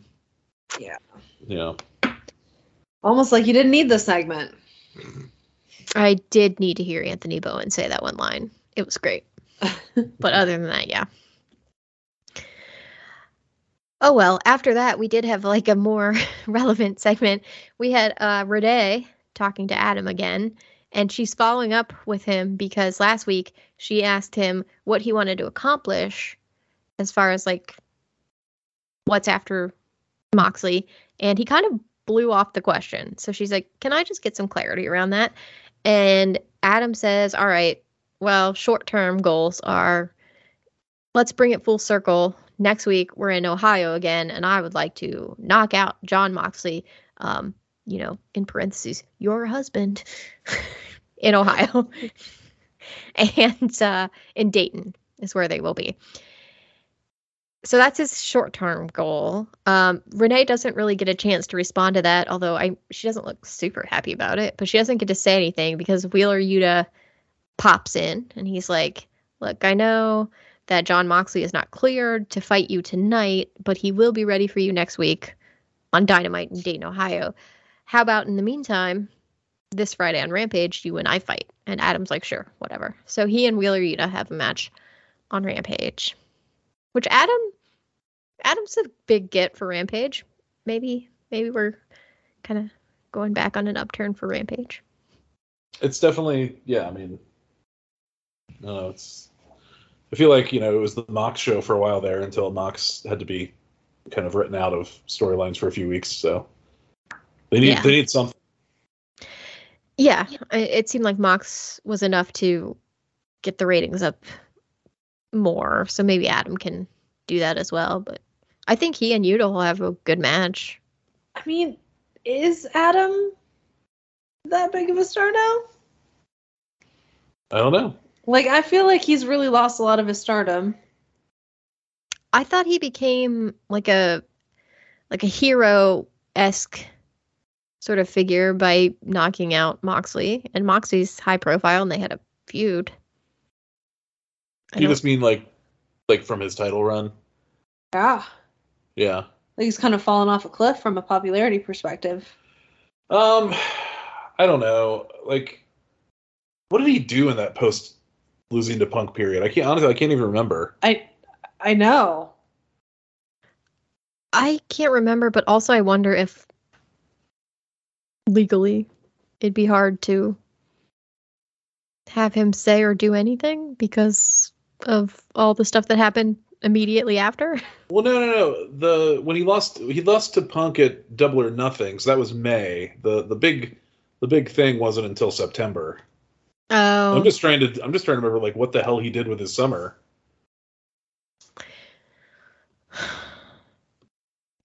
yeah, I actually, yeah, I don't remember. I don't either. It's probably something really obvious. Um, I'm, I'm I'm looking it up now. You go ahead, Megan. Okay. Well, um, I mean, while you're looking into that, after that little interview, we got our next match of the night, and it is Bryan Danielson continuing on his uh, epic roll towards MJF. He's taking on Brian Cage this week, and if you remember from last week, MJF paid Brian Cage and said basically, "I don't care if you win or lose, but do break his arm." And and Brian Cage was like, "Yeah, cool, I can do that." Um, so Brian Cage does in fact lose, but he also really works over Bryan Danielson's left arm and shoulder. I don't think he was very specific in his targeting. He just tried to ruin all of it.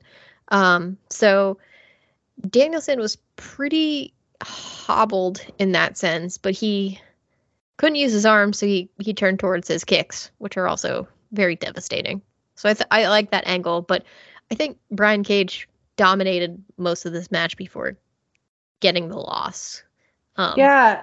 And then MJF was like, You didn't hurt his arm enough. I'm gonna really try and like break it. Yes, after the match, MJF was like, uh, "Let's really take this up to 11." um, he he came out. Well, Brian Cage kept trying to.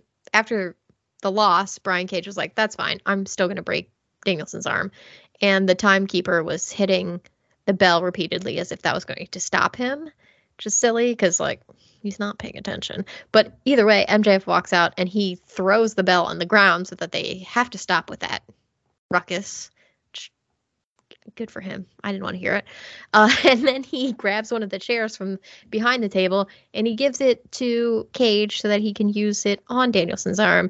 On the outside, he like puts his he, he like does some weird move where he like uses the chair and then he slams Danielson up against the ring post, but it, it's not just like a clean like arm shot. He just ends up like pushing him. I don't, it was very contrived for what it was. But then MJF was like, "Get him in the ring."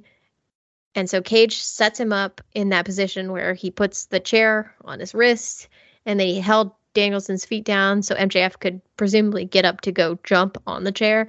And at that point, Takeshita shows up. He saves the day. He runs out. He he chases those baddies away. Um, but like also at this point, Bryan Danielson's arm has been pretty destroyed, and the doc, Doc Sampson, and the the rest of the team come out to like kind of evaluate him. I was surprised uh, we didn't get the uh, Danielson or the uh, sorry the um, the Cage versus Takeshita like match announcement for next week by the end of the show. Seemed like Yeah. that that'd be pretty obvious because then you you could finally have Takeshita win like a match on TV, like Oh get his first big televised win. Please give that boy a win. Yeah, and that's like a real opponent, you know. Yeah, technically speaking. Yeah. So I don't know. I was I was kind of surprised with that. Maybe that'll be a like a like one of those like Tuesday announcements or something. But uh, seems like pretty obvious. It's like you. It's not like you have to protect Brian Cage. Um, uh, you know, and Takesha's certainly not gonna be beating MJF right now. So give him give him somebody he can actually get a win over. Yeah. Plus, like, man, I think that would be an interesting match because Cage is huge, but like Takeshita is is huge and also very high flyery. Mm-hmm. Mhm. So I'd be interested. Yeah. Good match with Bryan and Cage though. Yeah, yeah. I think they they complemented each other well, and like weirdly enough, I do believe that the smaller Bryan Danielson could do some damage to the larger Brian Cage. It's because he's, I mean, yeah, I mean, he's the most convincing wrestler in the world. He kicks really hard. yeah, He hits really hard too. yeah. But yeah. So after that match is over, Renee, being the zealous reporter she is, goes and finds Bryan in the medical area, and Doc Sampson is there, like kind of messing with his arm. Um, and she's like, "Hey, what's what's the deal with this?" Uh, Doc Sampson says some medical terms that I don't. He like evaluates him, and I couldn't write them down because I didn't know what they were, but it, it sounded very fancy. Uh, ultimately, though, Bryan's like, So, can I wrestle? And he's like, No, you shouldn't. You should not wrestle. And Bryan's like, Well, that's too bad because I'm going to wrestle. so, um, I mean, Doc was like, um, no, Bryan, you like seriously hurt your arm. It's not like you just like fell backwards off of a stage and like cracked your head on the concrete. Like, yeah. Then yeah. it'd be fine to continue to wrestle. Yeah. Um, but yeah, Bryan's like, uh, I've wrestled an hour long match with a separated shoulder before, so don't worry, I've got this covered. And he basically like cuts a promo on MJF that's like, you can't get away from me. I'm coming for you. I'm going to do this, and I will be wrestling.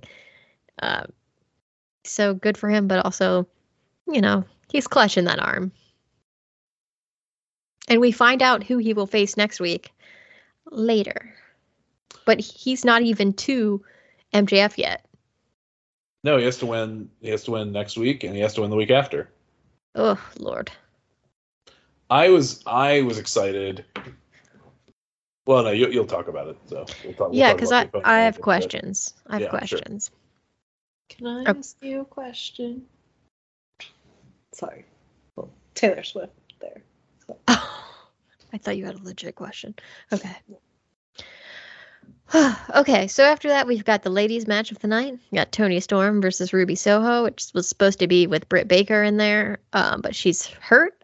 So just the two of them, and Ruby Soho gets the win with the Destination Unknown because Britt Baker shows up right near the end, and she doesn't like run in or anything. She's wearing street clothes, but she her appearance distracts Toni Storm enough that Ruby can get the win.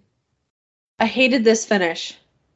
The distraction? Yeah, what was the point? Like, It's a WWE finish. Yeah. Yeah. I mean, I don't I don't know what they had planned for if all three of them were actually able to wrestle, but it does seem sort of like a kind of throwaway ending.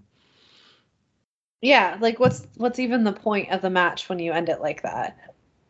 I liked the ma- I mean, up until that point, I was enjoying the match. I I like Toni's uh new heel look. I like her braid in her hair.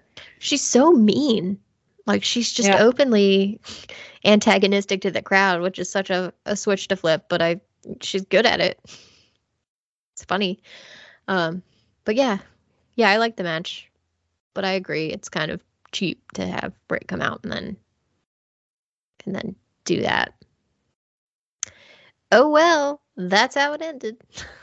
um so we uh we are close to the main event. We've got a couple little segments before then. First of all, we've got MJF who has locked himself in a room backstage somewhere. Um he says he's not the first Jew hiding from a man with blue eyes, which I thought was wild. like but good for him. Um he says he thinks Takeshita's really talented at the ring, but it was incredibly stupid for him to meddle in MJF's business. So, you know, he's pissed about that. Um, and then he cuts a promo on Bryan and basically like tries to break him down and says like, "I know why you're so obsessed with this belt that I I have here. It's because you've got a hole in your soul, just like me. And if you keep trying to take this away from me, I'm gonna hurt you both mentally and physically. And uh, I guess as part of that, he's arranged for Bryan's next opponent next week, Timothy Thatcher. Uh, Andy, please tell us who Timothy Thatcher is because I have no idea who this man, like what he does, what his history is. He looks really tall. That's all I can contribute from what I, I don't saw. know that he's that tall, but um, okay. So he he is a 39 year old gentleman Mm-hmm. um, who will be will turn 40 on uh, March 17th. So he's he's actually born the exact same day as your brother Jenny. Oh, Um, or no, March 16th your brother's birthday. yeah. Well, shit. Never mind. Uh, he's one day younger than your brother Jenny. Close Uh, enough. Same birthday as our friend Dave, though. Hmm. Um, is Lucas also March 16th? Lucas might be March 16th too. No, he'll he'll tell, he'll let me know. Um, he is probably best known from uh, NXT. Timothy. Uh, he was one of those. He was one of those Evolve guys who, when Gabe Sapolsky got hired by WWE, like he was able to kind of like, you know, come on in, guys. like the What- back was he door's called? open. Was he called Timothy Thatcher in NXT? Yes, but here's here's the thing, Megan. Okay. He debuted in NXT on, or sorry, he signed his developmental deal on February second, two thousand twenty, and did not debut until April fifteenth. And you would have stopped watching, like second week of March, twenty twenty. Yep, Yeah. I was out. Yeah, so you missed the Thatcher era. okay. but um he fe- they feuded with like undisputed era and uh things like that but anyway um he's like a very technical grapply kind of fellow Okay. yeah i don't know he never really blew me away but he's having a match with Bryan Danielson so he'll have a good match Yeah, that's fair. i thought that we were gearing up for Zack Sabre Jr. Ooh. Do you but think were that's not. like do you think that's a possibility though? I mean, at some point. I mean, I don't like the last one has to be like a pretty cool one, right? You'd think. Yeah. So we got we got one more after Thatcher. So I'm being open minded about Thatcher. I think it'll be good, but I, I want I want somebody big for February eighth. I think this is a good precedent for the possibility of like a, a Zack Sabre Jr. because MJF is reaching by pulling in outsiders. Yeah. So that feels like it opens the forbidden door a little bit. Dare I say, Tony? Ugh, that would be so good. Oh, now you got me. Now you got me like wanting that to happen, and I hope I'm not sad. it's gonna be in El Paso, Texas. Hmm. Ugh, Zack Sabre Jr. is not. He's he's not a Texan. but does that matter? He could antagonize all the all the Republicans in the crowd, though. Oh, it would be great. Republicans are like the Tories of America, right? Yeah, and he just he could just adjust a little for you know the small Yeah. differences. Ugh. All right, I'm keeping my fingers crossed because that sounds amazing. Um, but after that, after we learn of of that happening, we get a quick promo from Jamie Hayter because she will be facing Emi Sakura in an eliminator match on Rampage on Friday. How about that? How about Emi Sakura getting on television? Yeah. Hey, that's awesome. Yeah. And I I even love that Jamie was like Emi put her. Sakura's yeah, she's like she's awesome. I love her and that's why I need to beat her is because she's so good. So I'm I'm pro this match. Very very excited. I wonder when the last time Emi was like in a televised match. Because she's on she's on Dark and Elevation all the time. Is she over so she's over here then in yeah, America. Yeah, she moved here like a year and a half ago. Oh, I didn't realize she moved here. I thought she was going back and forth from Japan and that's why we hadn't necessarily seen her a lot. I mean, she still does go back to Japan fairly frequently because she has her promotion in Japan. But like, she's Mm. she's like she's here most of the time, and like also like working some indies in America, which is wild. Um, uh, our our old our old buddy, uh, like uh, our old buddy Paul, uh, who uh is the booker for Wrestling Open, uh, there in Massachusetts. Uh, I, I think she was at. She she he was like booking one of her guys basically a few Oh weeks ago, so she was like at the show. And okay. I said, I said, like, please say hi to Emi Sakura for me. And then after it was like, then after the show, he was like, I'm sorry, I don't know who that is. What? yeah, well, he doesn't watch AEW, so Ah. anyway. But yeah, but she's, but she's, she gets her, she's, you know, she's making her rounds, her rounds in the Indies. I'm glad. I, I do just wish though that they would use her more on television, even if it was just Rampage. you But know. hope maybe this will maybe this will prompt them. I don't know. probably I- not. It's probably just like she'll be on this show, she'll lose, and then you know she'll never, she'll be on TV in like another year. Ugh. Don't say that. She's great. I miss her. I really like that she was part of that um the Japanese half of the tournament Yeah, oh yeah. way back when. okay, well that's a rampage match that I'm looking forward to. Um and with that, we get to the main event, which uh it's Jay Lethal against Mark Briscoe. Um it's both great and a little rough because Jay Lethal comes out first and he is just openly like crying. Uh Yeah. and I know that when they only do like one person in a tag team, they say like one half of whatever.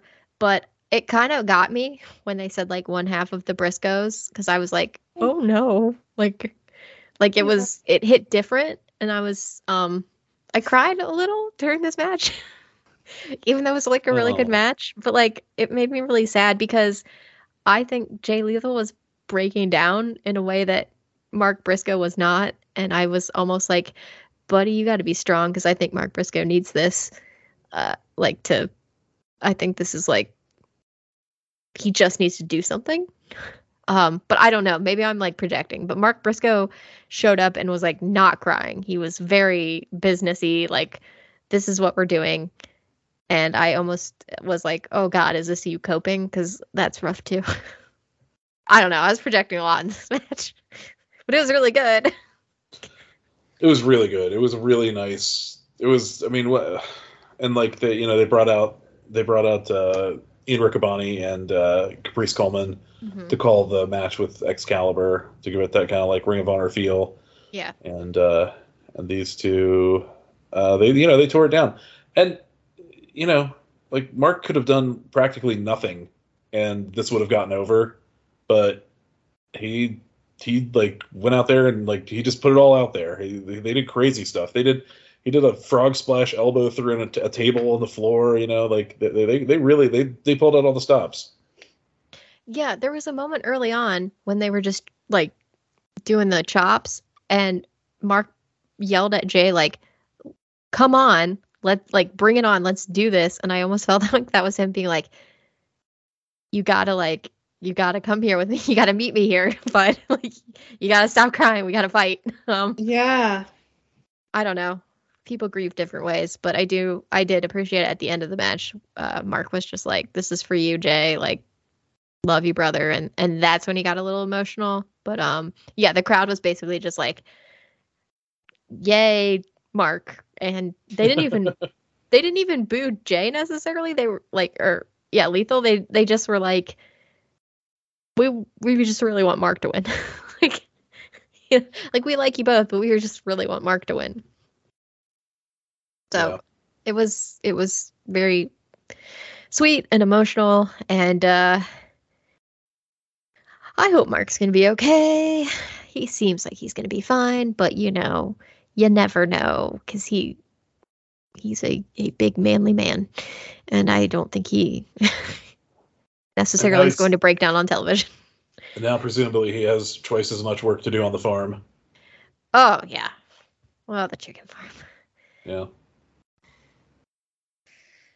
So But, yeah. it was it was you know it was it was very nice. It was a great uh, you know like you said everybody everybody came out on the ramp afterwards and and uh, you know they had the big image of Jay up on the big screen. Yeah. It still feels very it feels like not real to me still. Yeah, it's like, weird. Like how could this be? because he's Jenny. They put up his birth year, and it is one year before us. and I was like, "How can this be?" it's not right. That's just not right. I mean, it was a tragic accident. I, I almost feel like it would have been worse if he had like, I don't know. the The saddest like thing is when the wrestlers have like drug addictions because they're in pain.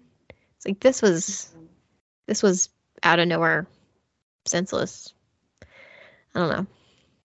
It's harder to process. Just like Brodie Lee was, it was out of nowhere.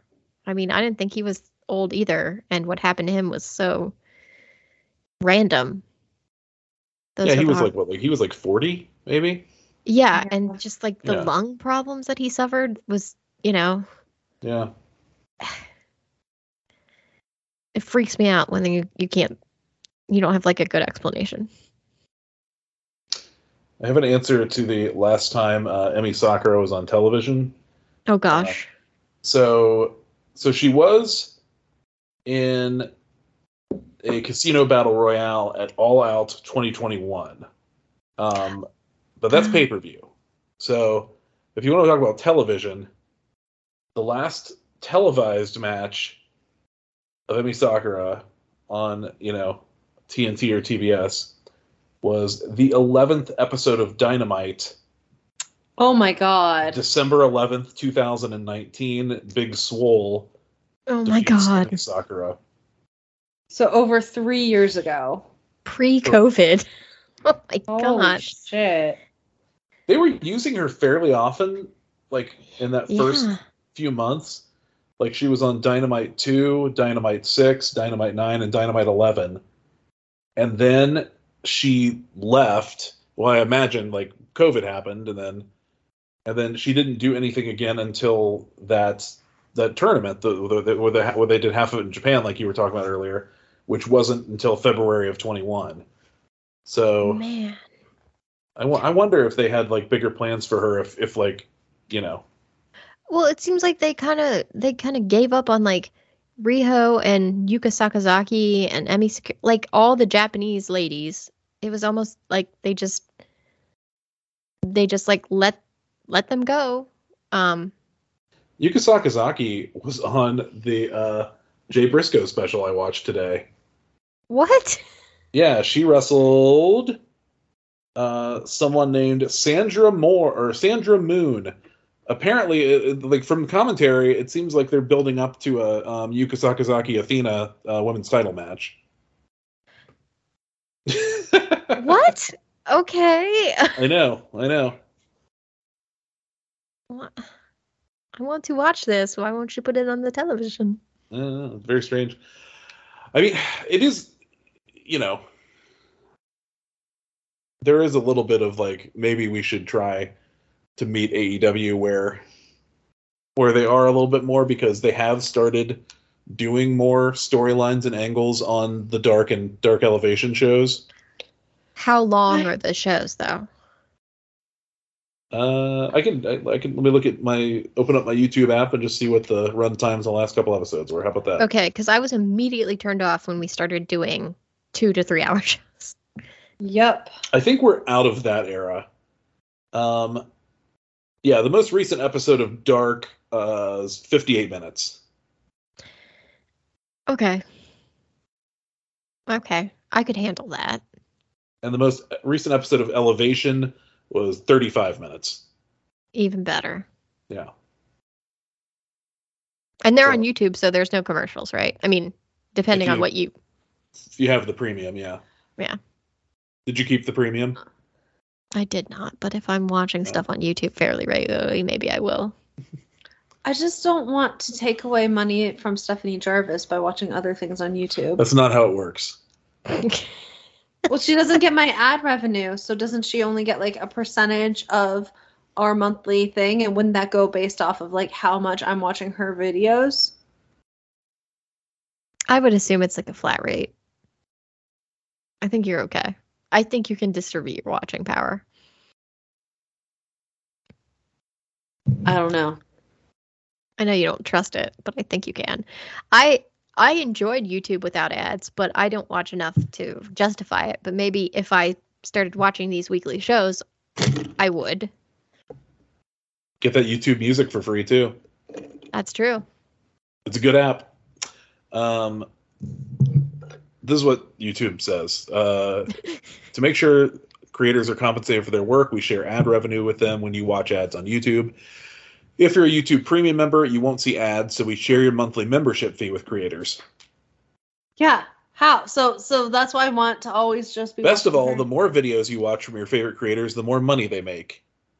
from our YouTube premium or just be from the ad revenue. Both. Okay. So see, I can't I can't watch anything else on YouTube. I can only watch Stephanie Jarvis. You're Okay. not taking away from her by watching other stuff. You're she's still getting But we money. only pay twelve dollars a month. So like how how Do you want to call uh, Jeff YouTube and yes. tell him that you want like you want ten of your twelve dollars to be allocated to Stephanie Jarvis? I would like twelve of my twelve dollars to be allocated. Yeah, I don't Stephanie think you get to do that. I think they just take your money and then they sort of do it behind the scenes themselves. So you should just watch what you want to watch. You pay for her Patreon, right? yes. That money's going directly she's to both- her. she's both directly and indirectly supporting her financially. Yeah. You don't have to I- worry. I upped my membership from a lady to a viscountess because she was having heating problems Yeah, every and time she's got structural problems. she's got structural issues, you're over there throwing money at her. Yeah, that Patreon goes directly to her, so you don't have to worry. You can watch your premium Yo- YouTube whenever you want. I love it because I, I watch a lot of YouTube stuff and and you know we'll never get rid of you premium because Jenny can't stand to watch ads on her Chateau Diary, so it's it's great. It's like it's Um, my it's my show, and I don't want to be interrupted with stupid ads. Yeah. YouTube is punishing us plebes by like it's ads every five seconds. If what if my viewing history is any indicator, like I, I've heard that it's just like it terrible. keeps getting worse and worse. yeah, they're basically like, do you want to use YouTube? You should probably pay for no ads because otherwise you're just getting half ads and half so what you're like, watching. if you watched if you watched an episode of like like a 30 minute episode of BTE, how many ad breaks would you probably see? I haven't done that recently, but based on my video game streaming watching, it was literally like in a stream that was two hours, every five minutes minimum What? was an ad break.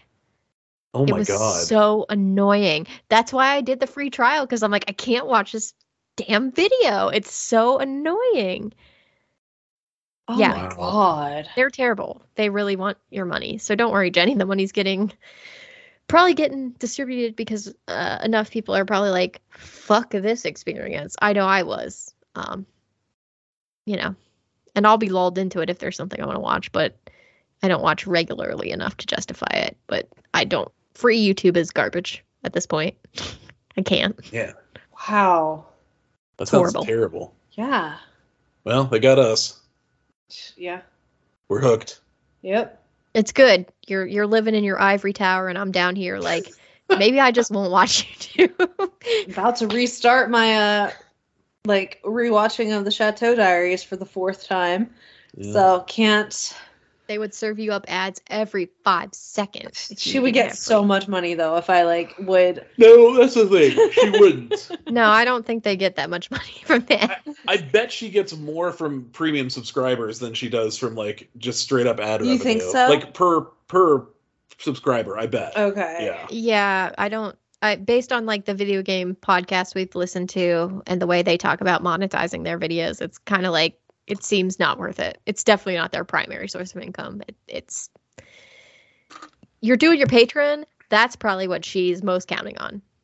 And she's very upfront about like how much she gets off of Patreon and stuff because it's a nonprofit and it all goes to the restoration. So she actually shows like the amount she makes each month on hers. Like most like contributors don't do that. They just show the number of patrons. It's an absurd amount of money. It's like thirty five thousand dollars a month.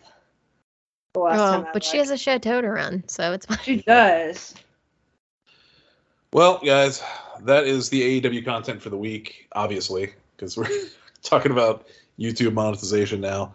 Uh, but let's not. She's up to thirty six thousand dollars. Well, good for her. You really Ugh. pushed her over the edge there with your extra five bucks.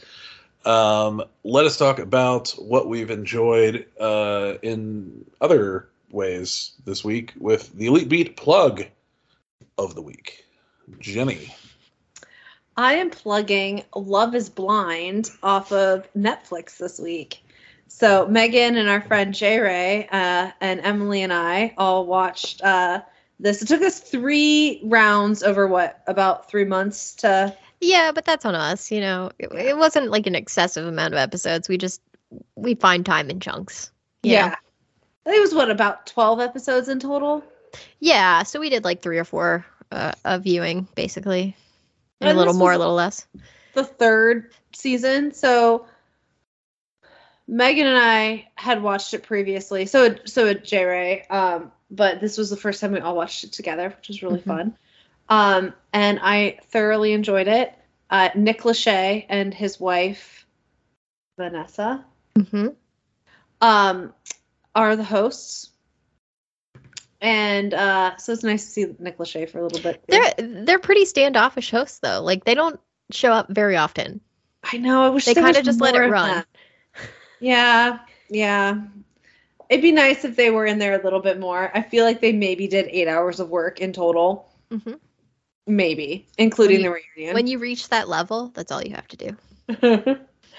um, but it's just really it's fun. They, it's like this experiment of like all the the people that sign up. They're they go into these pods and they like you can't see the other person, and so you basically like speed date all of the uh, all of the men and the women all speed date, and then um, they kind of determine like which ones they like, and then so they continue to date in these pods where you can't see people.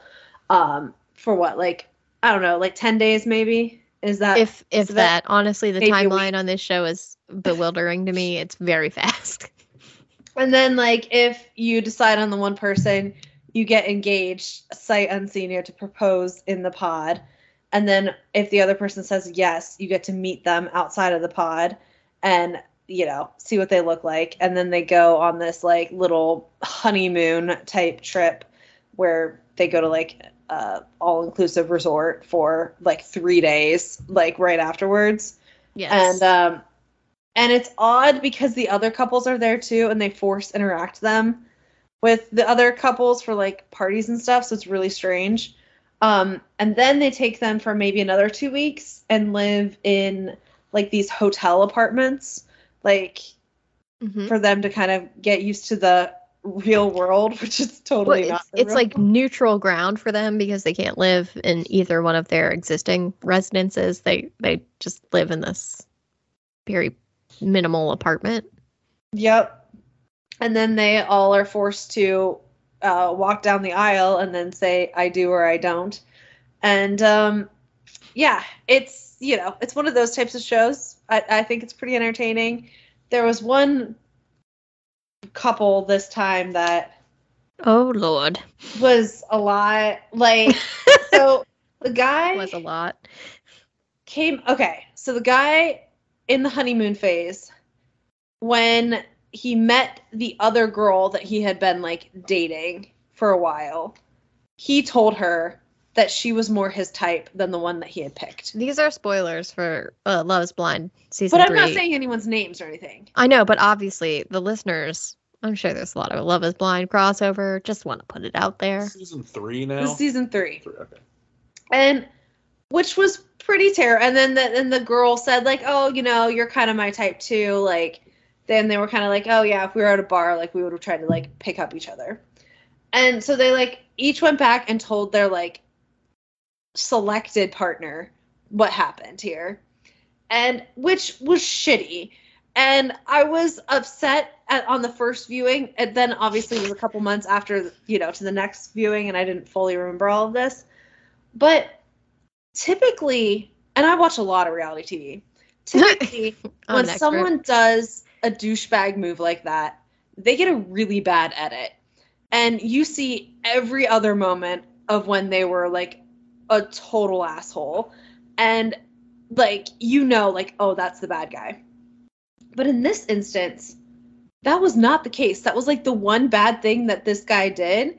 And then the rest of it was his partner just acting miserable around him and nagging him and like picking on him for every single little thing he did.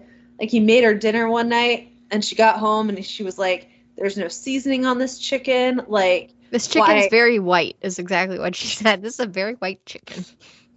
and like just like complained about everything. Like, just very like, just seemed to be miserable with this guy and like was very verbal about how she didn't like anything about him.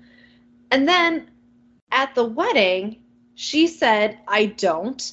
And then went on this tirade about his abusive treatment of her, like his like emotionally abusive treatment of her, and about just and and, and Megan J. Ray and I are just like, what is she talking about? And we just kept, kept being like, what were we not shown? Like, what's going on? Then at the reunion, she accused him of like basically body shaming her and like uh forcing her to like Not eat. It Not was a very dark look into like like two sides of a situation where one like everybody came to this show with baggage, but like good lord. It's a lot of baggage. Yeah. And I just kept being like, editors, like, where are my Bravo editors? Like, I want to see clips. Where like, are my Bravo editors? because they will they will Jenny. receipt that shit. Like if some if someone's being like, you did this awful thing to me, they will like show th- that you did the awful thing. Or on the Potomac editors this year, they will literally show the scene and just have like in text like Chris not looking at the woman, like still not looking at her. Like you know they'll show like they'll show Yeah. receipts for like whether or not the person's like I I love the editing teams that are just like, hold on, let's cut to the exact thing you're talking about, but like showing you doing the opposite. Exactly. And I just I was just like I don't want to like I don't want to get behind this guy because I feel like what she's saying is so terrible that I can't I can't support a guy who would do this. And and she specifically brought up an incident about The cuties incident. cuties. And Which I about how he like berated her for eating two cuties and like body shamed her and everything. And then finally, after the reunion was over, it cuts to like seven minutes of footage of like that's supposedly uncut, and it seemed uncut because it was really boring. And we like- didn't use this because it's so boring.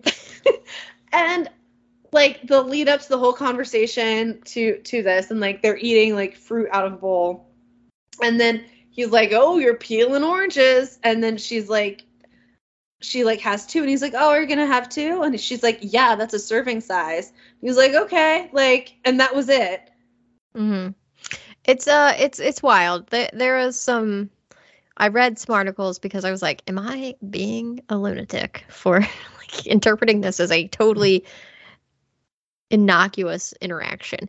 And as the internet always does, it has really extreme views, one way or the other, about this scene, and uh, it's it's intense. But I, I just feel like they were a bad match. I think it boils down to they were a bad match yeah. she had a lot of baggage he had a lot of immaturity and and that all just came together in one horrible mixture um but it was wild it was wild the outcome and i think it's really unfair that that one specific guy became the villain of the season because apparently nobody else did anything worse and that was enough to do it um considering the last couple seasons spoiler alert the last couple seasons at least one guy has been on coke um so that's kind of the the measuring stick we're going up against, um, which is why this is ludicrous to me. But it's a very interesting show, and I am thoroughly enraptured by the drama, but also like high production values of Netflix and obviously Nick Lachey. Yes but but what i would say is that get some bravo editors netflix like if you're gonna But do keep this your production values. But get some Bravo editors. Yeah, it's like I love your 4K, I love all your camera cuts, but like let's up it in the post production editing department for com- comic relief. hmm hmm More receipts on screen. Yes. Yeah. Love the receipts. Throw them here. All right. Well, it sounds to me like Jenny needs some kind of Love is Blind podcast or outlet or something. I'm sorry that was a long description. We could do we should so probably many. just, we should need to do like reality TV corner with you or something like that. I would Yeah. love that. yeah. That would be so fun. All right. Uh, I will do go next. I want to promote the new season of Blank Check that just started this past Sunday. Um, it is called Trains Podcasting. Uh, Blank Check presents the films of Danny Boyle. Uh, oh, Why is it called Trains Podcasting? um, because uh, one of his more famous early films is called Train Spotting, and you should not watch it. When they do it, no, you should not watch it. When they do a season, they have to work the word podcast into the title of it. Mm. So, for instance, the Robert Zemeckis season was called Podcast Away. Oh, because he did cast. Correct. um, so I'm very excited about this because there are a lot of Danny Boyle films I've seen, but there are also a lot of Danny Boyle films that I have not seen. So I'll be doing some some rewatches and some uh, first times on this one. So we Well- got Was the first movie for this week? uh, Shallow Grave, uh, Hmm. one of the biggest uh, independent hits in the history of uh, Great Britain cinema up to that point in time, starring a very young Ewan McGregor. oh, I'll watch it. I'll watch kind it. Kind of a uh, Danny Boyle discovery in some ways because uh, he also starred in his next film, Train Spotting, and his next film after that, A Life Less Ordinary, which I will be uh, subjecting Jenny and Megan to one of these weekends coming up uh, as whenever I get my next turn in the uh, We have to finish Ben Affleck movies. movie picking rotation. Uh, yeah, but uh, this is more important because because the episode is, uh, is coming up here pretty soon. But Yeah. but What? but we decided on Ben Affleck month. Well, uh, I got to we got to watch a life less ordinary. Affleck's Ben probably Affleck somewhere in in the it? background. No, but Ewan McGregor and Cameron Diaz are. Oh, Ewan McGregor's so cute. Uh, after that, it's The Beach, Leonardo DiCaprio movie that I've never seen. Me neither, but I've wanted to see that. I isn't it like, is it scary? No, it's not a horror movie. Uh, but I'll tell you what is his next movie, 28 Days Later. Oh hell yeah! Uh, then uh, a kind of like a weird like children's heist movie called Millions, which I'm a big fan of. Uh, then a movie that you love, Megan, Sunshine. I love Sunshine. Ugh. Uh, a movie that Jenny really vibed with, but uh, maybe she wouldn't nowadays, uh, called Slumdog Millionaire.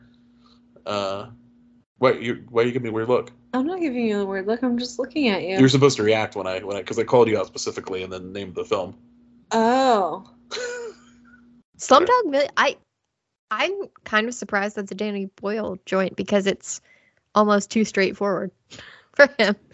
Uh, next, uh, uh, the the canceled James Franco uh, in 127 hours, which I might skip that one because my understanding is it's like pretty much like I mean it's just him for most of the movie.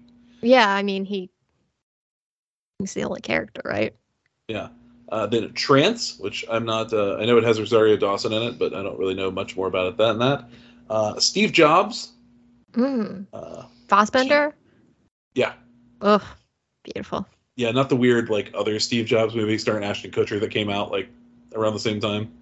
Why No, does it always happen? I don't know. It's weird. Fassbender is ha- uh, way superior. Great. T2, not Terminator 2 Judgment Day, but T2, the train spotting sequel, Oh, which I don't think anybody really saw or thought much of. I kind of want to see it because I do remember briefly on social media, like all of that group being like, "Look, we're older, but we're gonna do it." You know, like I'm Yeah. Curious. And then finally, uh, the What If the Beatles Never Existed, utter batshit movie yesterday. Oh God. But didn't you like that one? I, I thought it was okay. Well, like the music in it. Okay. It was it was fun. It was like I, I never felt a reason to like watch it again. I mean now I have one, but uh but yeah, but it was it was fine. Uh, and then on the Patreon they will be covering uh, uh 28 weeks later, just as a Mm. companion. But Danny Boyle didn't direct that one. And uh, the 2012 London opening ceremony of the Olympics, which he uh, did direct. What? Okay. That's the weirdest thing out of Yeah. the whole situation. Yeah, so I'm I'm very hyped for this season. I think it's gonna oh be a good one. god. Yeah. All right, Megan. Oh, and that's Uh, I'm sorry, that's a blank check with Griffin and David. On, It's a uh, Fine, podcast. yeah, find podcast uh, services everywhere. Um, okay. Okay. Uh, well, I am recommending something that I haven't gotten into yet, but that is on uh, next kind of on my thing because I need nostalgia. Um, and I just love it. And we we're talking about Timothy Olyphant recently, and that is the show Justified. uh, because it's really, really good. And it is also set in Kentucky. And there's this weird sort of connection. Um, it sounds bananas because I am not from Kentucky, nor am I a meth head, but which is like kind of the heavy focus of the first season. But I just feel kind of weirdly like they're in my space, you know, like they're in the Kentucky, Ohio area, you know? And so uh, I kind of find Justified to be like this weird comfort show that I go back to. It's it's not funny, it's more of a drama, but I I feel like uh, it's time. It's time. It's like my one year watching. Um, and eventually, Andy, I will text you pictures of Donald Cerrone as Oh Lord. his cameo uh, as a cowboy who fights out in like a, a field.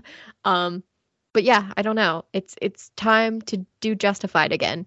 Uh, yeah, that that's where I'm at in my in my life now. But it's a really good show, I will say. Like story wise, drama wise, it's great. It's just the fact that it's set in like Kentucky, which is close to Ohio, which is where I live. Um, I don't know. I feel like a weird connection. It's a good time to rewatch it with the new one uh, starting up uh, this year. What now? There's an what? Yeah. Uh, Justified City Primeval. upcoming American Western crime drama television miniseries developed by showrunners Dave Andron and Michael Dinner. The series continues the story from Justified, taking inspiration from the Elmore Leonard novel City Primeval, High Noon in Detroit. Timothy Olyphant returns to star as Deputy U.S. Marshal Raylan Givens. Oh my goodness. It's supposed to be mid 2023 on FX, Okay. and then I guess Hulu next day. Okay, well, yeah, I'm gonna have to get caught up because whoosh, Timothy Olyphant, mm, love him. Looks like it's going to be an eight episode miniseries. Okay, I know Elmore Leonard was like a he wrote some novels, and Oh boy, did he ever! yep, um, which I've never read, but I don't know. Like, the show Justified is great. Uh, highly recommended. Um, Walton You- Goggins is also like, I feel like he he does an amazing performance throughout the seasons of Justified. He's very good. Um, I think all around there were just like a lot of good actors and actresses, and I don't know. The story's great, so I'm very pro it, and I think it's time for me to do another rewatch, and that is what will happen. You've uh, you've probably seen a few.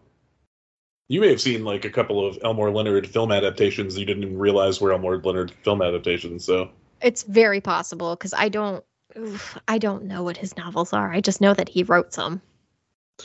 like, uh, uh, did you ever see Get Shorty? No, I was too young for that.